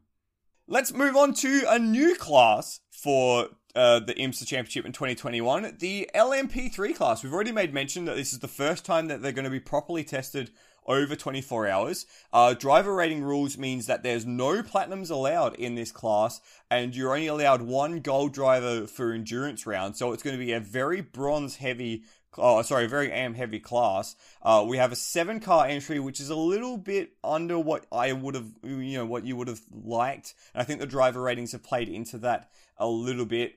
Um, we're we're not going to go explicitly into detail with every single uh, driver lineup here because there's a lot of really, really weird drivers. Um, there's also a young driver class. So there's, uh, if you're looking at the entry list, there's uh, car uh, driver names with under 30 next to them. So that's that's another thing to keep an eye on as well. Um, but let's let's talk more broadly. LMP3. So we've seen LMP3, the new LMP3, in both the ELMS last season and uh, the Road to Le Mans.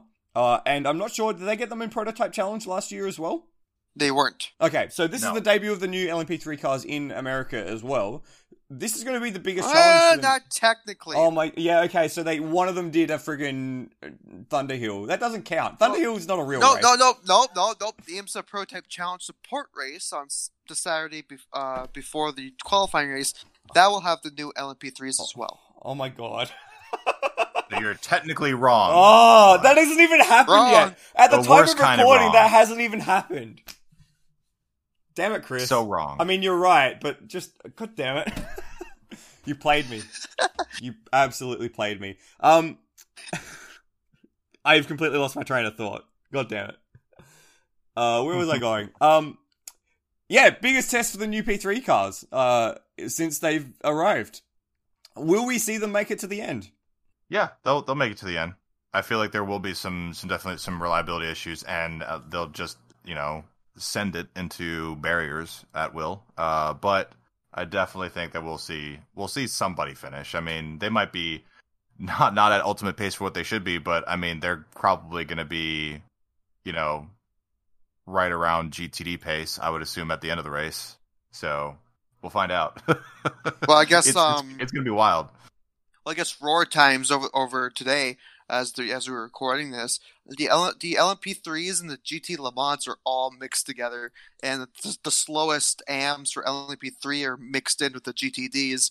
Uh, that's gonna be fun. And also, we also uh, there's also the eight minute stop or the Yeah. stop that the LMP3s have to make for I believe they do like have to have like a brake change.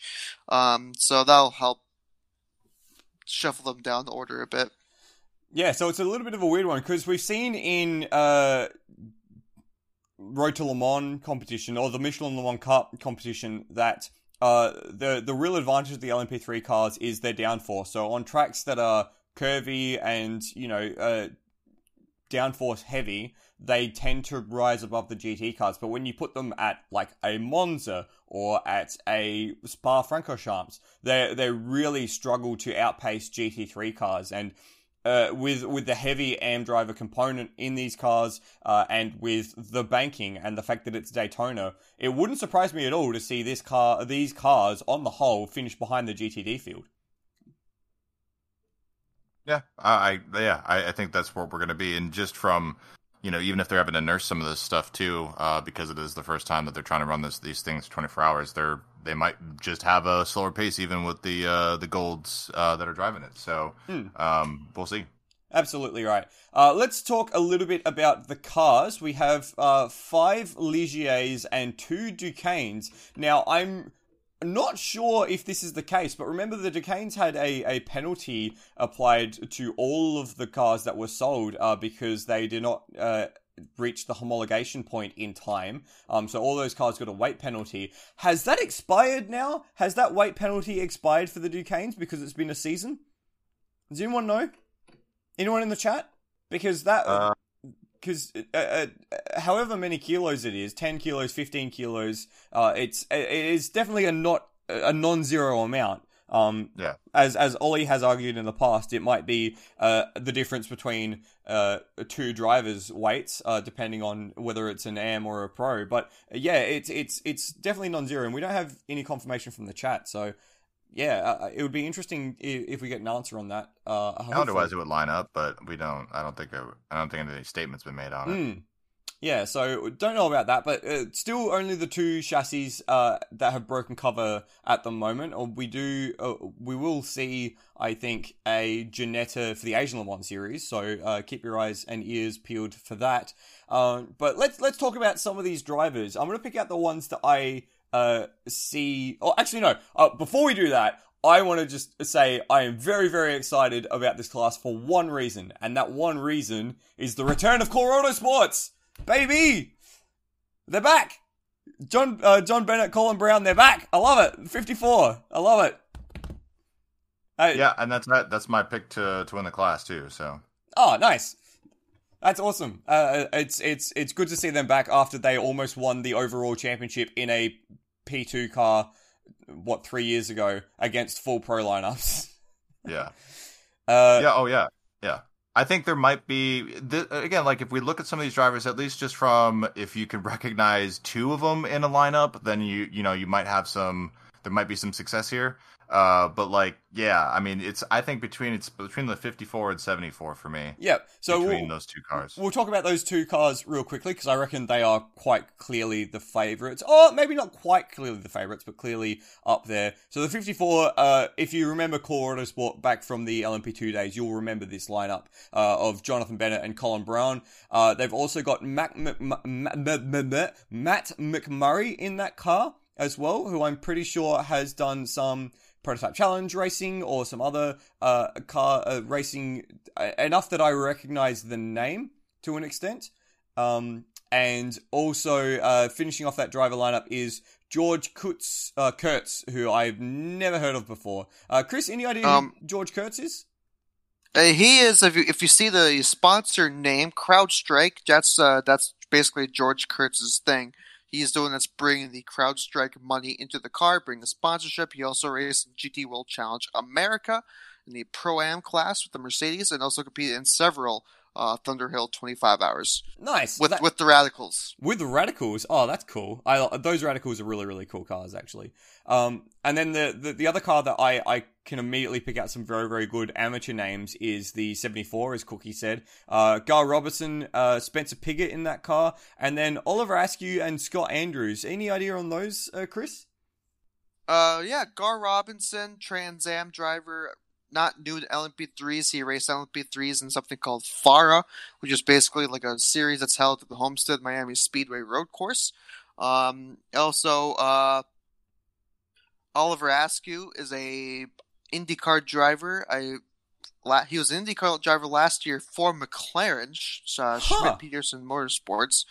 Um, I don't think he has that ride this year, but um, but basically kind of IndyCar guy. Yep. And then you have spent then Scott Andrews. I want to say he's he's an oh he's an Australian. what i didn't uh, who scott andrews are you racing the asian Le Mans series there you go Oh yeah, there you go. Huh. I did not really. What? What is an Australian? Uh, anyway, anyway. Um. So that's a car, a car to keep an eye on as well. Uh. Now I want to talk about the the number ninety car, uh, the second of the Riley Motorsport cars, because that has uh Dylan Murray and Jim Cox as uh two of the the lower rated drivers, so the two, two guys I don't really know about.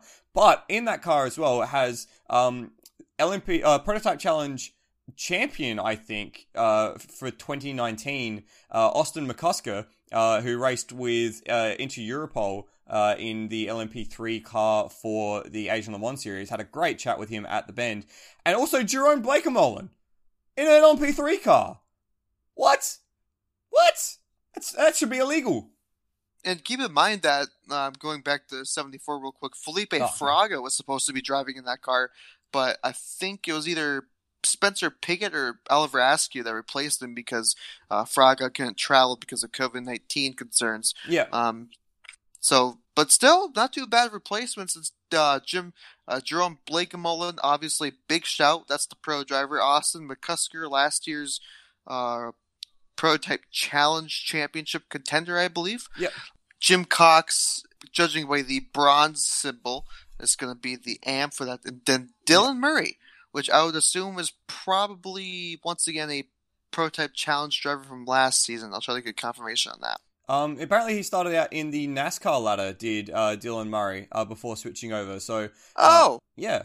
So I- interesting, interesting set of drivers in the number ninety-one car. I okay, I, I'm just going to skip over a lot of these other drivers because I just have absolutely no idea. But I want to talk about the, a few of the big names that have snuck their way in. So uh, Gabby Chaves is in the number seven forty-seven motorsports car. He's driving alongside uh, Mark Kvamme, which I we have seen in IMSA before. Um, in the thirty-three, And- the, the Sean Creech and uh, number seven, if I can add something Go real ahead. quick. In the seven, uh, Ryan Norman, uh, Indy Lights driver. Nice. Um, that was generally kind of underfunded, but has won a race or two, so he's not too bad either. Cool, that'll be a nice one. That's in the Duqueine, of course. Uh, the number 33 car has João Barbosa. Uh, somehow Barbosa has found an LMP3 drive. That's just ridiculous. Um, the 38 car Performance Tech, they've basically dropped down from uh, P2 last season. So you would recognize the name Cameron Cassels and then literally no one else in that car. So there are a, a They- few big Well, drivers. hold on, Raz.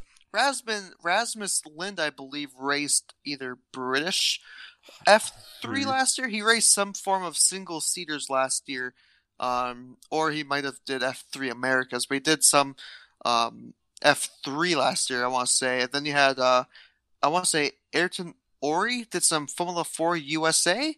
Um, so it's kind of like uh, an open wheel crossover sort of thing for that car. As I said, no one who would, uh, no one, no one normal would know those names. Sorry, Chris.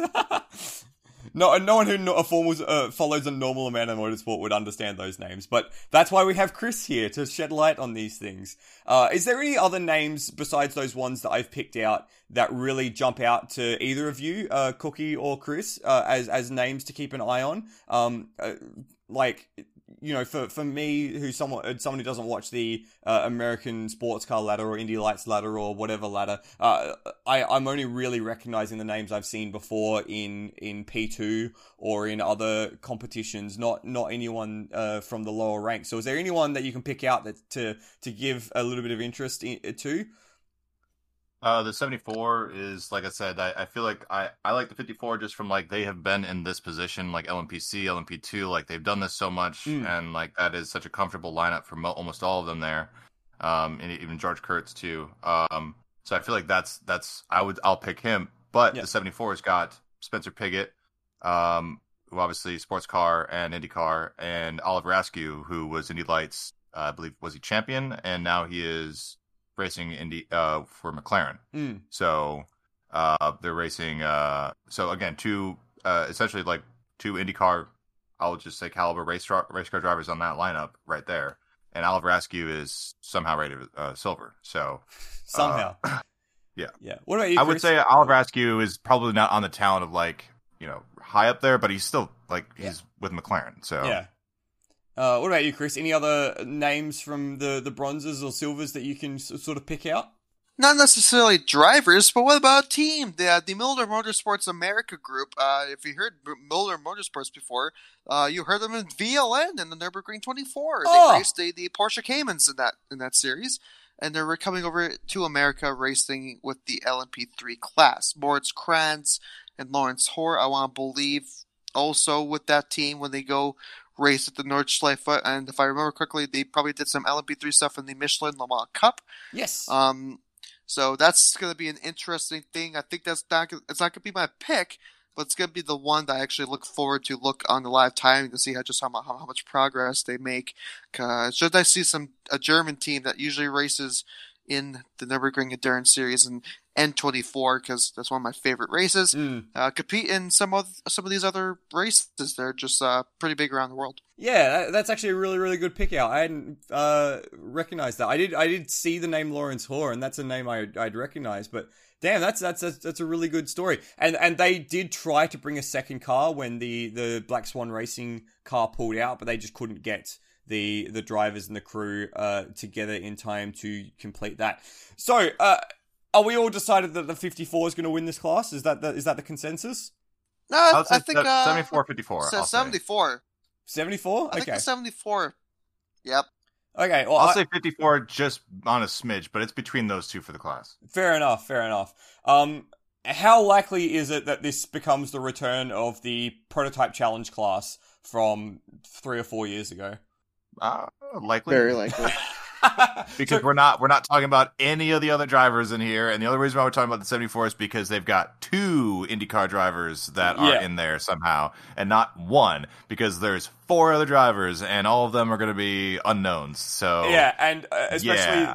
the, the large amateur component as well. So the, this is going to be uh, what uh, what we used to call the prototype challenge class, the safety car challenge class, or the prototype challenged class? Because uh, you know, getting Just look to at look for Bakkster's YouTube channel. Yes, absolutely. If you have not seen the video tribute to the prototype challenge class in IMSA, please look up uh, the uh, Bakkster's uh, spelled B A K K S T E R. Please look up his uh, amazing tribute to the prototype challenge class. I think that is uh, quite possibly the best. Uh, the best circle jerk content that has ever come out of this community. So fingers Oh, yeah. crossed we don't have a set of seven rolling safety car uh, causes throughout the race. So we've made it to the last class, GTD. Once again, the largest subscribed class. We are going to try and whiz through this as quickly as possible because we have been going now for 90 minutes. Uh, but 20 cars. Uh, how do we feel about the entry numbers in GTD? 20 cars sounds like a lot, but it's not really uh, the most we've seen in in GTD before. There's a lot of interesting names, a lot of uh, familiar names, but it's also a few names that are missing that we'll talk about once we get through. Uh, just on on on a feel, on a gut feel, Chris, how how do you think? uh, What do you think about this class heading into uh, the race? You know what? I'm gonna say it. It's good, It's good. especially with the whole pandemic thing going on. Twenty cars. That's it's it's. I think that's awesome, especially the fact you know the other GT series in the states.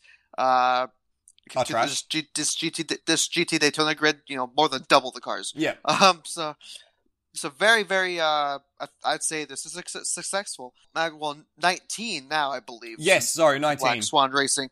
Um, still more than GT will jump, but you, the fact that you can have a full grid of cars, uh, well, and if if you would have to put this grid on on their own race for like you know maybe like an hour race, it would still be a good race. So Mm. very good class, very good class numbers. Absolutely, absolutely. That's a, that's a great point. It's basically its own uh its own full grid that's just tacked onto the IMSA grid. It's kind of terrifying. Uh, Cookie, what about you? What are your thoughts on the the the twenty well the nineteen cars uh for GT Daytona? It's a pretty impressive lineup, isn't it? Yeah, I think um, it it. I don't want to say that it it pay it should be paving the way for how it's done in the future, but this is definitely one where it's working, Mm. and uh, whether that is because that you are involving other manufacturers and other classes, so it's more or less like you know, and the SRO model allows for so many of them to basically be homologated and just kind of be there available for these manufacturers to kind of like pick and choose and pluck and, and insert. That like that's the combo but for for whatever reason they're they're getting a lot of just solid entries um ones that we see not necessarily here um at all. And you know where you're just getting Daytona entries that kind of stuff. Like it's it's very very healthy. And it stayed like that. Um and I think it, it speaks you know it, it's it's a positive and negative. It speaks just for the GT3 model working and it's still working but it also speaks for the fact that like we don't you know we are missing that SRO category more or less now. And this is the really representative of the like North American GT3 racing. So like I'm not going to say it's expected that I should see this much but I think from where I think the expectations are for American GT3 racing like this is a pretty healthy amount to have for their marquee race. It's just hopefully they can try to you know not obviously keep them but you know not have dwindling numbers or anything like that. Yeah. but again like this is a really good sign after kind of introducing this category to you know IMSA and all this stuff in the format like six years ago Yeah, So, that's a that's a really good point there. I, I you, you hope that uh, these teams have enough staying power to to build a full season out of just this race, if that's what they're hoping to do. Um, so let's crack into it. Uh, well, what we'll do is we'll go brand by brand, just to sort of break it into bite-sized chunk, uh, chunks. So we'll start with Lamborghini with the number one. Uh, they've got the the Paul Miller Racing car as well as a car two cars from GRT Grasser Racing Team, I believe. Yes, there is, in fact, two. So let's talk about Paul Miller Racing first. Um, Andrea Caldarelli is a platinum, Bryan Sellers, Corey Lewis, and Madison Snow being downgraded back to silver in IMSA competition, which means he can run in this team. Uh, that's actually a really, really uh, good lineup, and it's great to see Snow back on the uh, on the grid. If if you remember, he actually got upgraded to gold, not from the FIA uh, standards, but in IMSA specifically. So he actually missed a few seasons because of that rating, and it kind of uh, we've talked about it before the the death knell of a gold rating for a, a sil- well an amateur driver, which Snow is, and hopefully he has a good race. Um, two cars from Grasser, uh, they've got. Misha Goikhberg, Franck Perera, Albert Costa, and Tim Zimmermann in the number 19, which is kind of the, uh, I think, the more AM car, in my opinion, there. And then in the number 111, Rolf Ineichen, Mirko Bortolotti, uh, Steijn Schothorst, and Marco Mapelli, which is a, a scary lineup to start off with. Uh, guys, Lamborghini's efforts. It's it's good to see. It's good to see a, a, a nice little punchy trio from uh, the uh, the Raging Bull. Cookie, what are your thoughts? Dang it! Oh, dang it! I was gonna. I was holding. I was totally gonna wait for Chris to say something. Um, no, I I personally think that uh, Lamborghini's uh, in the best spot that they've been in a long time, maybe if ever in GT3 racing. They're just the car seems to be in a good BOP standing, or at least if you know in a BOP setting, they are they are able to uh, keep a stable setup and have that car be balance neutral. And it seems the drivers like it a lot.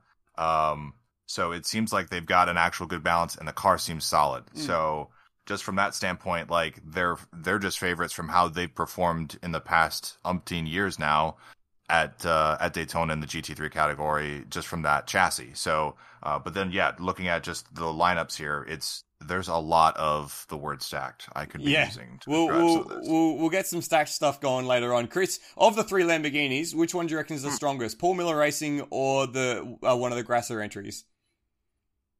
Um, it's a tough call. I mean, obviously, it's as you said, it's between the one one one or the one.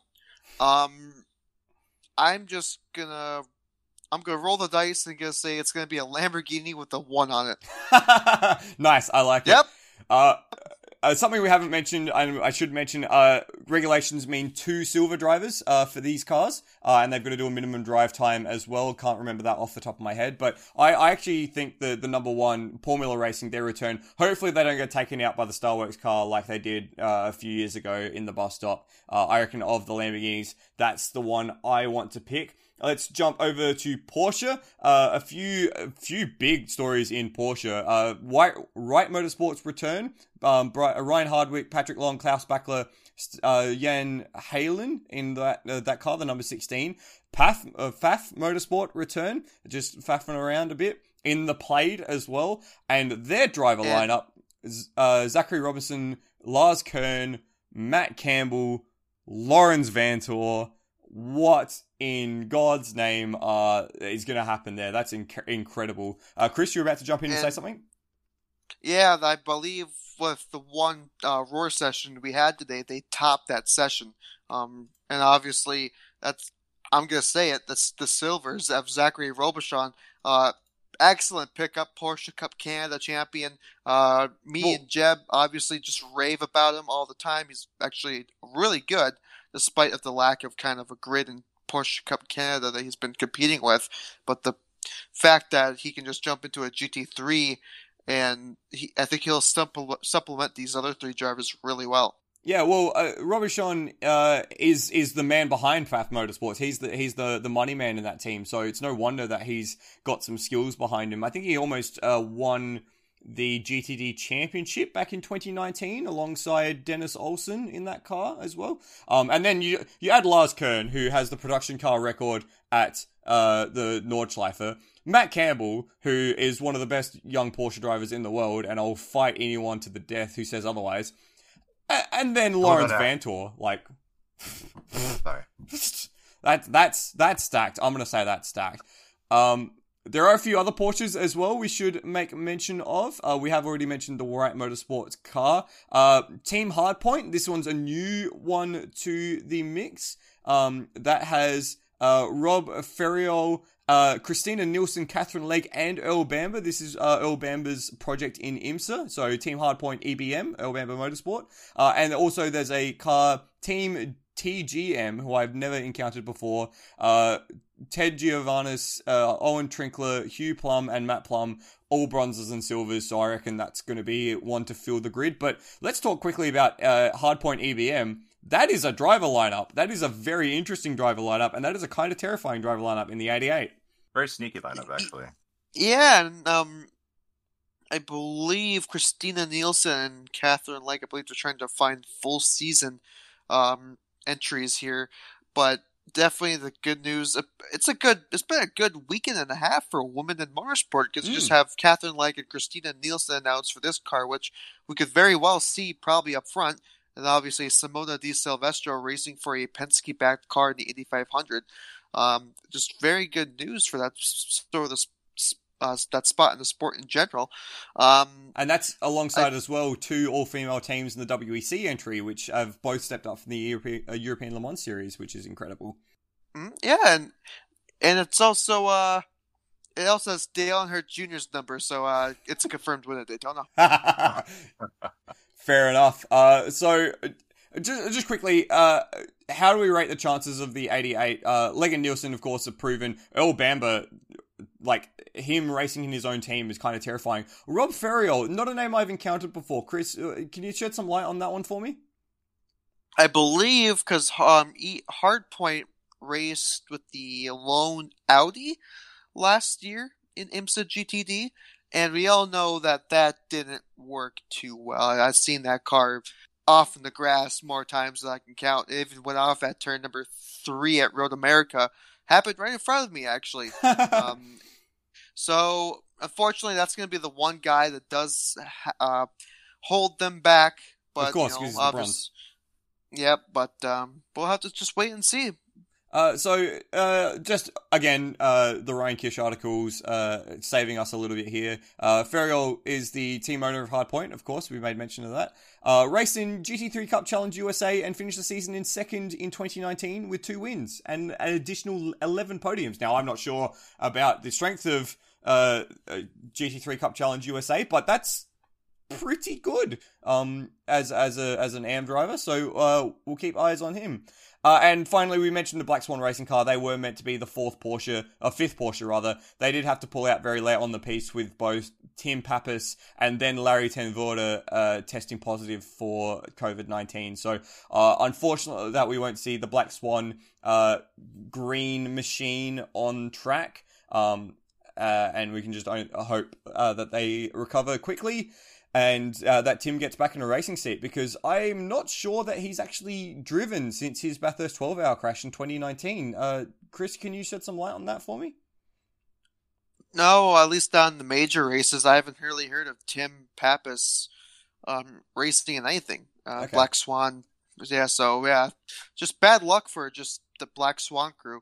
Mm, absolutely right. Uh, apparently, Johan's saying that he raced last year's Rolex and finished in fifth, so it shows how much we were paying attention last year. uh, Hold on. Um, Tim Pappas did race the Dubai 24. Ah, that's that's right. He and he got COVID from that event. Oh, that's that's that's actually a real a real shame for Tim. That's that sucks. Uh, Vasser Sullivan, not AIM Vasser Sullivan anymore, just regular Vasser Sullivan. Two cars, they were the class of the field last year in IMSA. They were really just far too quick. Uh, the 12 has Frankie Montecalvo, Robert Megennis, uh, Townsend Bell, and Zach Veach. And then the 14 has Jack Hawksworth, Aaron Telitz, Oliver Gavin, coming from uh, the Corvette uh, crew, obviously, and Kyle Kirkwood. Now, those two cars don't seem to have the same wow factor that they did last season. Uh, the the 12 especially, two golds filling in as the pro drivers after uh, Megennis and Montecalvo. And then, yeah, Oliver Gavin really being the only star power in the 14 car. What? How do we rate uh, Lexus's chances this year, uh, Chris? Uh, I it's it's it's an interesting one for sure. And the, the 12, obviously Montecalvo and Townsend Bell, I believe the full season guys who weren't too bad uh, Robert Megennis, Indy Lights driver, then Zach Veach, who is an IndyCar driver for Andretti, and and I believe Megennis might have a one Indy Lights win to his name, but in a field that's less than ten cars, can yeah. you really tell from? Can you really tell from that win? But then you have in the 14, uh, obviously the huge news of Oliver Gavin filling in, but Kyle Kirkwood, which he's actually been racing in the Road to Indy as well. And I believe he he might have won the Pro Mazda Championship last year. It was either Pro Mazda or USF 2000. but I believe he was doing really well in the Pro Mazda Championship that ran last year. So th- I think in terms of if that's the only thing that they could have, uh, or the only person that they could have picked up, I wouldn't say that would have been a bad choice. Yep, uh, that's that's that's fair enough. It, it just it's, it's just striking to me that they don't seem to have the same sort of wow factor that they did last year. Last year, I mean, Hawksworth was basically untouchable. Him and him and Telitz, but it, it, you you look at some of the other names. Like I'm looking at the number nine once again, and you can't really compare the quality of drivers there anymore. It, it is just a bit of a step up. Cookie, how do you rate their chances? Yeah, I think uh, I think the the Lexus platform was pretty good on BOP, so we'll see how how it fares this uh, this time around. But the, it's a it's a solid chassis, so mm. uh, if if it's driven, you know, within reason, it's going to be you know it's going to be up there. So and really the 14, I don't I don't really see that that being too much of an issue. I think that you know Kirkwood is a question mark slightly, but it's that you know that still was hammering off like two three wins at a time a piece last year. So yeah, the, the, uh, you know that that that stable knows how to win. So the, I, I would definitely the thing I noticed last year, sorry, sorry to jump over the top of you there, Cookie. The thing I noticed last year is that while on track it was an absolute bullet, in the pits it was a, a nightmare. Their pit stops were routinely five, ten seconds longer than everyone else. So that that's something that's going to have to play into it as well. So something to keep an eye on. I mean, I, I think yeah, that can be a factor, but I mean that's that's definitely a, a, a thing that can be corrected or fixed. I think outside of the pace of the car and its reliability and drivers. Yeah. So but you know, with, with that being said, yeah, I mean, there's going to be things that might throw a wrench into that their plan to to win it, but it's uh, it's it's it's to a point where it's it's proving wrong unless BOP just makes it suffer. Yeah, so, uh, fair we'll enough. Out. Uh, we'll jump over to Ferrari now. Uh, AF Corsa and Scuderia Corsa return uh, for this race. Uh, the number 21 car features a terrifying driver lineup uh, of Simon Mann, who I believe is the, well, he's the silver rated driver, Matteo Cressoni, uh, who definitely shouldn't be a silver rated driver, and then two of the most terrifying Ferrari factory drivers, Daniel Serra and Nicklas Nielsen in that AF Corsa car. Holy moly, they're going to be a, a, quick pairing to marshal that car around. And then the 63 Scuderia Corsa car we've been very familiar with in IMSA competition. Um, they've got Brett Curtis as a bronze, Marcus Gomes as a silver, um, who's come from Stock Car Brazil and also did a season in the Asian Le Mans series. I recognize that name from. Uh, they've got Ed Jones and Ryan Briscoe as the two pros in that car. Uh, I am blown away by the star power in the number 21 car. Uh, Daniel Serra recently got announced as a WEC full season driver for AF Corsa, and Nicklas Nielsen, who's just got become an incredible force in uh, the uh, AF Corsa AM cars as the pro driver there uh, for WEC and ELMS. That's a that's a terrifying driver lineup. No, just to to talk like a little bit more with the with even with Scuderia Corsa, the I mean that's not even that too bad of a lineup outside mm. of the the Brett Curtis because Marcus Gomes is pretty good in uh, in Brazilian uh, sports car racing down there, and the other two obviously Fred Jones and Ryan Briscoe they're not they're not bad either. I obviously like you got to tip the hat to 21, but uh, it's not a bad showing for Ferrari, at least for the uh, the two outfits that they've got. Like it's it's again it's it's more of like a like an actual you can make arguments for that there there's talent in this car than not. You know, like where it's where we're, we we almost we don't have to talk of them up as much. Yeah, and uh, it's a weird departure for some of this, just because again, like I'm used to seeing a lot of the GTD field while big. There's uh there's a lot of kind of unknown question marks here, but there's not a lot like hmm. we keep going through us. So absolutely right. Yeah, it's, it's just a, a, field stacked with quality. And and just quickly on Brett Curtis, he might be. Uh, according to uh, Ryan Kish, he might be 50, 54, but he's raced in the WEC, he's raced in the ELMS, he's raced at 24 uh, the law on 24 hours uh it's, it's so he's certainly not a, a slouch of a driver uh someone without any experience so we certainly can't write Scuderia Corsa off um despite the crazy star power that is the number 21 car. Uh, Chris, what are your thoughts on the, the Ferrari effort? Uh, Scuderia and AF Corsa, Corsa, uh, do you reckon they've got a chance at overall victory? Well, GTD victory? Uh, I think, well, I'm going to talk more about the, uh, the, I'm going to talk about more the 63 here. Ed Jones, obviously, he was a Indy Lights driver. I believe he raced he, raced IndyCar for Chip Ganassi uh, for a season or two. They moved on to, I think it was supposed to move on the DTM, and then that didn't. I don't think that happened. And he raced the Gulf 12 Hours uh, just a couple weeks ago in the McLaren 720S, but fortunately oh. that car had problems. So Ed Jones, ever since his Indy Lights Championship, um, IndyCar didn't do too well since he got kicked off for Chip Ganassi. So hopefully this will mark a new beginning. Um, obviously Ryan Briscoe, I believe he's one of the drivers that was named for the Glickenhaus program. Absolutely. Um, if and obviously Marcos Gomes, stock car Brazil, he might have been champion last year. Um, I believe he's a, he's a champion either, either last year or a couple of years before. And obviously Brett Curtis, the guy who brings who's bring the money. You know, obviously business owner. I, but I think that's a pretty strong lineup. I, but I don't think it's, it's going to rival. Obviously, they have Corsicar, if, yeah. I think it still has a shot for a win. Yeah, you can't. You certainly can't write them off. Is uh, is even even if you, you, even if I don't think that they're as close to the twenty one as maybe they could be, you certainly can't write them off. Uh, because we have seen crazy things in GTD. Certainly, uh, Aston Martin are coming in with uh, two cars. Uh, the number 23 Heart of Racing, Ian James, uh, Roman DeAngelis, Ross Gunn, and Darren Turner, former uh, Aston Martin factory driver in the WEC. And then uh, a TF Sport car uh, with Maxwell Root, uh, Ben Keating uh, backing up in a GTD car as well. And then Charlie Eastwood and Richard Westbrook, uh, which is a pretty good driver from the uh, FIA WEC Aston Martin program. That TF Sport are doing some pretty scary things at the moment. They're kind of popping up everywhere with driver lineups that could win races and championships just out of out of just they're they're everywhere.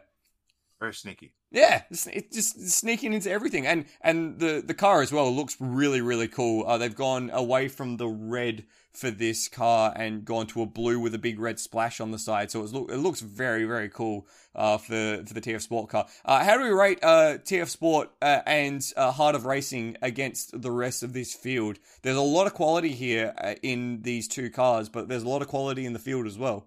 Aston's pretty good. The mm. GT3 uh, platform for them. I mean that that new Vantage has been very good. Uh, yeah, I think both lineups have something to say for for them, but I like the you know I like that kind of Ben Keating uh, mm. aspect of it uh, with the 97 yeah and just in kind of some x factors but a lot of it being just kind of seeing how good they can be uh, in that car is going to be interesting so I, I i i wouldn't be surprised if both of these ended up in the top 10 somewhere and I'm really liking the uh, actually the 23 car. You have Ian James who raced the uh, Panoz GT4 when when they were around. Um, he wasn't too bad. Then you have Darren Turner and Ross Gunn, Aston Martin stalwarts, and they have Roman DeAngelis, who was a Porsche Cup USA and I believe Canada champion as well, and very good driver. Um, he I think he ran the 24 hours of Spa last okay. year, so he's definitely getting his experience in. And I think the 23 might be even better than the TF Sport car. Oh, I'm not so sure on that. Um, what I will say is that, pardon me, uh, Ross Gunn is looking for a bit of redemption here after talking a bit of smack last year about some of the AM drivers around him and then jumping in for his first stint uh, during the night hours and writing off the car as he put it into the wall on the pit exit. Uh, so uh, I think he'll certainly be looking for a little bit of a redemption after making such an embarrassing uh, ass of himself last year uh, in that respect. Uh, just quickly, Chris, can you shed a little bit of light on uh, Maxwell Root for me, uh, the number 97, the silver driver in that car? Uh, Porsche Cup USA driver. Is oh, okay, cool. Uh, interesting then that he's driving a Aston Martin. Fair enough. Uh, I I think Eastwood and Westbrook are at this point in time faster drivers than Gunn and Turner, but Turner, of course, has just oodles of experience uh, in the Aston Martin program, so it'll be interesting to see how they stack up. Uh, Mercedes have three cars as well. The number 28 with uh, Billy Johnson, uh, Michael de Quesada, uh, Daniel Morad, and Maxi Buhk. That's a big name to drop in the Allegra Motorsports car. Also, Winward Racing, uh, Russell Ward, Philip Ellis, Indy Dontje, and Maro Engel. Again, another crazy huge name to drop into a Mercedes AMG GT3. And then Sun Energy One, uh, the the project of Kenny Habul, uh, and he's got driving with him uh, Mikael Grenier, Lucas Stolz, and Raffaele Marciello. Again, a ridiculous name to just drop into a Mercedes AMG car. Uh, which of those ridiculous names has the best backup uh, quad? Well, yeah, backup trio. Uh, do you reckon, guys? Uh, Chris, what do you reckon of those three cars? Uh, who has the better uh, AM lineup? Um, Allegra because Michael de Quesada won this Rolex 24 with the Allegra with, with the Porsche a couple years ago. Ah, yes, I remember that. That was uh, them versus Land in the very late stages, wasn't it? Yeah, I think it was them against Land and uh, I think it was them against Land with Black Swan in the background. Yeah. Like, maybe. Oh no, that was when Land won. Uh, but yeah, that was when Allegra won. Michael de Quesada was in the car. I believe. I think it was Carlos de Quesada. It was another uh, Quesada in the car that was with him too. But Mike, uh, I think yeah, Yeah. Allegra's going to take this one with the Mercedes. I'm calling it right now. Wow, that's pretty pretty huge. I would have thought you would have been on the uh, the 57 train with Indy Dontje. I thought he was one of your uh, more preferred drivers. Huh? Fair enough. Cookie, what about you? What are your what are your thoughts? No, 28. I, I mean, that's that's very high up there. I'd say it's like with definitely within range of top three for Wow. winning the category. So yeah, that's the strongest out of the three Mercedes. I did not expect that. I, I was I thought everyone was going to zero in on the number 75 car. I think uh, Kenny Habul, you know, he's placed second overall at the Bathurst 12 hour and you know Rafael Marciello and Lucas Stolz are incredible drivers for Black Falcon or well, sorry, uh Halp Racing team uh in uh in a variety of competitions. So I I thought that was what people were going to zero in on, but I okay, I've been schooled here. Been schooled by by the Americans. We'll show you. Uh, absolutely right. Uh, rounding out the GTD entry is three uh, single make oh single car from single make efforts. Uh, I'll I'll fix that up in post probably maybe. Uh, we've got uh, a single Audi, which to me is a big surprise because of uh, Audi's prowess everywhere else in the world. Uh, this is the NTE Sport car. Um, Alan Metni, Andrew Davis, J.R. Hildebrand, and Don Yount. Uh, one gold driver and two bronzes. How are we? What do we think about that car?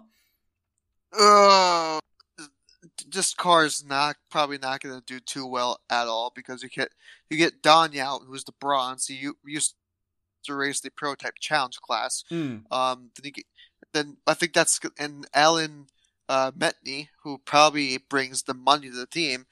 You have Andrew Davis, which he isn't a bad driver. He, I believe, he was with um, Stevenson in those Audis when they ran Oh, yeah. four. Then you have J with with with J.R. Hildebrand. With that's a big name. Um, unfortunately, only really known for the 2011 Indianapolis 500, where he he hit the wall. That famous call when Dan Wheldon took the checkered flag. But unfortunately, as much as I like Audi, I mean, I don't think this car is going to do too well compared to what we've saw on the list so far. Well, yeah, it's it's it's a single Audi. We're so used to seeing an armada of Audi in every single GT3 series, but it's really weird that we're seeing one very sort of under underpowered Audi in in GTD. It's it's it's a bit of a surprise to me. Uh, what about what are your thoughts on that, Cookie? You, were you expecting more Audis in this entry list? Uh, no, because uh, COVID. Okay, So- yeah, fair. Yeah, I mean, a lot of this too is just uh, the locations of some of these teams. I mean, Audi doesn't really have any North American teams that run them consistently enough. Yep. Um, and so I just feel that uh, some of the Audi teams would have come from overseas, and they're not here because of that. Yep, fair enough. Uh, Acura are being championed by Magnus, uh, with uh, Magnus with Archangel. So uh, your typical Magnus crew: John Potter, Spencer Pumpelly, Andrew, La- Andrew, Andy Lally, uh, pardon me, and Mario Farnbacher are coming over from the uh, MSR uh, operation. Uh, running that 44. How do we rate Magnus's chances? I, I don't think they have the same star power as they did a few years ago when they had uh, Rast and Winkelhock in, behind the wheel, but uh, certainly an appreciable uh, amount of driving talent in that car. Yeah, enough to maybe to be It might- dangerous. We'll see. It might be not it might not be the favorite to win, but it's going to be a fan favorite because uh, I believe their car, their livery, is uh like the Mach Five in Speed Racer. Oh, really? Oh, yes. Ah, Magnus, I love you. They are basically just R slash WC Circle Jerk in a car, isn't it? Here we. Uh, no, that's not the right one. Oh, I don't. I can't find a picture of their livery on uh on any article. Damn, that's annoying. Man, yeah. So uh, we we we love Magnus. Magnus have great personality. Uh, so always hoping that they do well. Uh, I don't. Unfortunately, with with the quality of names and some other teams, I don't really think they have a shot at it. But uh, let's uh, uh, hopefully they do well anyway. Uh, final car on the entry list: BMW M3, uh, sorry M6 GT3 from Turner Motorsports, uh, running in the Liqui Moly livery. Robbie Fowley, Bill Auberlen, oh Robbie Foley, sorry, Bill Auberlen, Adrian Reed, and Colton Herta. Thoughts, hopes, dreams. Two silvers, two golds. Are they really going to push for the win? And then Adrian Read, if I remember correctly, correct me if I'm wrong. Sorry, it's Aiden. Aiden Read. Asian Lam- Aiden Reed. Did he race the Asian Le Mans series last year? Yes, he did. He was in a uh, LMP3 car, if I remember correctly, uh, running. Uh, I think he ran in the second of the Inter Europol cars. Uh, wait, no, he ran in the Eurasia Motorsport car, the car that was the Australian liveried car at the bend, if I remember correctly. I, I, I reckon I do. Um, it was a while ago, but if that if uh, if I don't remember correctly, that's very bad of me because I actually interviewed him, so I should I should remember that. Uh, yeah, so uh, he's he's a quality young driver. He's 21 years of age, so uh, still got a lot of his career ahead of him. Um, Bill Auberlen, uh, BMW stalwart. Colton Herta, th- thoughts on Herta? He won the Rolex 24 with BMW M8 like two years ago. Yeah, there you go. I'd completely forgotten about that. So what's he doing in a And in, a, also- in a Turner Motorsport car then? I, I don't know. He's Colton Herta. He can do whatever he wants. Yeah, fair enough. He's still with the BMW crew though. Yeah, that's true. Uh, still in the family. Any last comments before we start to uh, try and make some predictions about this GTD field? Hmm. Uh, it's it's a lot. It's a lot. It is a of lot. Just the number of platinums in this field is kind of scary, to be honest. Like, I think th- that's something that I've particularly noticed. We've gone from a, a, a smattering of very good drivers in a more AM-based championship to just the, the driver talent ramping up incredibly over the last few years. Uh, it's it's yeah, a, a little bit wild. Uh, let, let's get into some uh, predictions, guys. There's 19 cars on this entry list. I want you to give me three, three that are going to challenge for the win. I'm going to give you a second to think about it before we, we jump into it. Uh, while while they're both thinking about it, we'll just say uh, there is also going to be a Michelin Pilot Challenge race over the course of the Daytona weekend. That's a, a four hour race. Normally we go into the entry list for that a little bit, and Chris Washer would give us some some nice just uh, interesting names to pull out of that. But as we're already on two hours, we can't really uh, get into that. But that's Well, cer- certainly a big event. Hold on. No, Chris, Chris, we I already can't. got. It's two hours. So I got I got stuff to do, man. I got stuff to do. We, Cookies. we got. hold- well, We got Spencer Pigot, Russell Oh Ward, Indy Dontje, Trent Hindman, Andrew Davis, uh, Colin Braun, um, Kuno Wittmer, and then we have Ryan Hardwick. Just listen to some of the uh, Spencer Pumpelly, uh, Chad McCumbee, who used former NASCAR driver, uh, Hugh Plumb and Matt Plumb, Kyle Marcelli, who raced with the GT World Challenge America and with the uh, Acuras, uh, Owen Trinkler, who is doing double duty, I believe, as well. Robin Liddell with the uh, Camaro, and then you have uh, Bill Auberlen and Ro- Robby Foley doing double duty, and that's all in the GT4 cars. Jeez, then in Chris. TCR, Chris, please. TCRs, you got uh, Ain't I'm gonna stop Simpson, Chris. former GT uh, JDC uh, guy, and uh, Ryan Norman, former uh, who's also doing double duty, and that's my quick rundown. Oh, I, I, I swear, between that and the Nürburgring 24 lower classes, those are the two moments you look forward to most in the entire year. I would have gone more, but you threatened me to stop. Well, I mean, we don't have time, Chris. We don't have time. Um, so uh, as you can tell, there's there's quality names in that field. That race is one of the best races of the year consistently. So make sure you check that out. That is on the Friday of the race weekend. Yes. Yep. And if you Yep. Miss if you're not sure when that is, make sure you download your Racing Line app and get notifications for it, and it'll convert it to your time zone. Look at that, we're doing the sponsor plug, everyone. Um, Yeah. yeah, okay, so that is what we've got on the weekend, guys. GTD picks. Give me your top three. Uh, Cookie, you can You go, go first. first, seeing Bud. Chris. No, no, no, no, no, no. Okay, so You Chris can go first. Oh, Uh, why, oh, why, oh, why, uh, oh, why can't Flood go? First? Okay, okay, fine. right. I'll go first then, if that, if that's what you guys want. I'll go first. I want you to go first. Me? Okay, number nine. Number nine is going to win, and they're going to be in competition. Uh, so that's Pfaff Motorsports. They're going to be competition with Paul Miller Racing and. Uh, the, and n- now this is where it gets hard. I picked out the two best ones, and now I, I think it's going to be the triple one, the GRT Grasser Racing Team. Yeah. That, that that would be my pick. Uh, so uh, number nine, number one, and triple one. That's that's where I'm going. So who wants to go Yeah. next? I mean, I'll do I'll do one and nine Uh, too. I'll I'll take a I'll take a scoop of both of those, and then for my side, I'll have. Oh man, it is. This is so tough. This is so tough. I'll probably just go with the uh, uh, with fourteen. The uh, Vasser Sullivan, Hawksworth, yeah, Le- Sullivan, Gavin yeah, Kirkwood? Telitz, Gavin, Kirkwood, and Hawksworth. Damn, that's that's a car, absolutely. Chris, what about you? Uh, nine, one eleven, twenty eight. Twenty-eight. That's the Alegra Motorsports car. Uh, Billy Johnson, De Quesada, Morad, and Buhk. That's pretty. That's uh, that's a really good pick as well. So, so what, we- what we're seeing here is it's basically RNG, but also the number nine exists. Yes. yeah, yeah. I I just Correct. can't. I just can't get past like even the AMs in that car, Robichon and Kern. They're, they're not amateurs. That's not that that shouldn't be allowed. That's that shouldn't be allowed. Oh, Take That- my damn head. that's that's absolutely terrifying.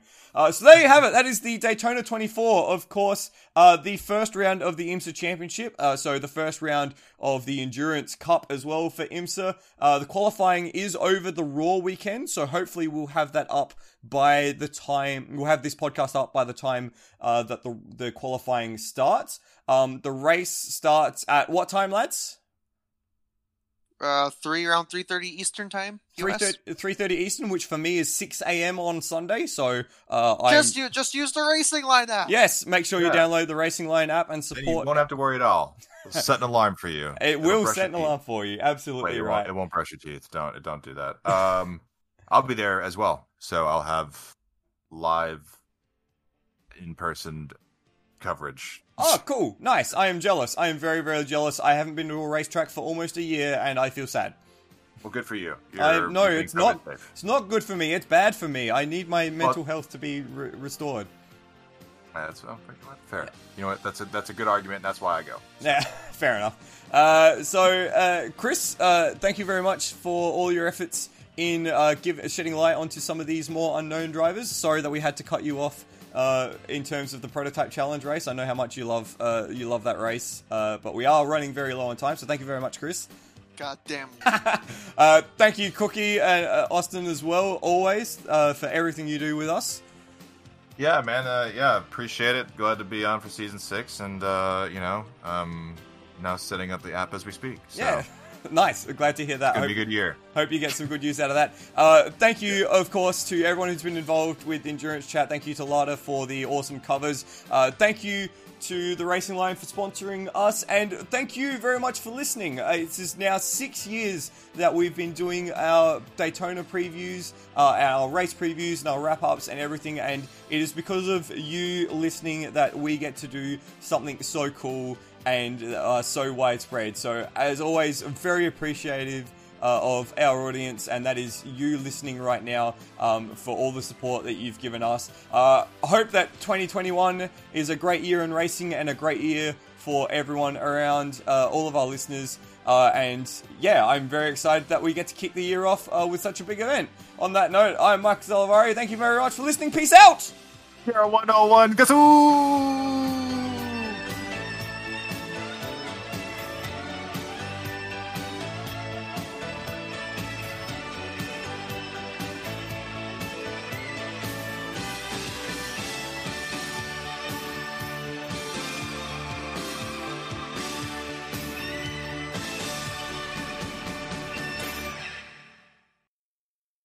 I said that wrong. It's G R O one O. G R O one O. Thank you very much, lads. Let everybody know that I messed it up. Yeah, that's gonna be that's gonna be our end tag as well. I just want to let everyone know that you messed it up.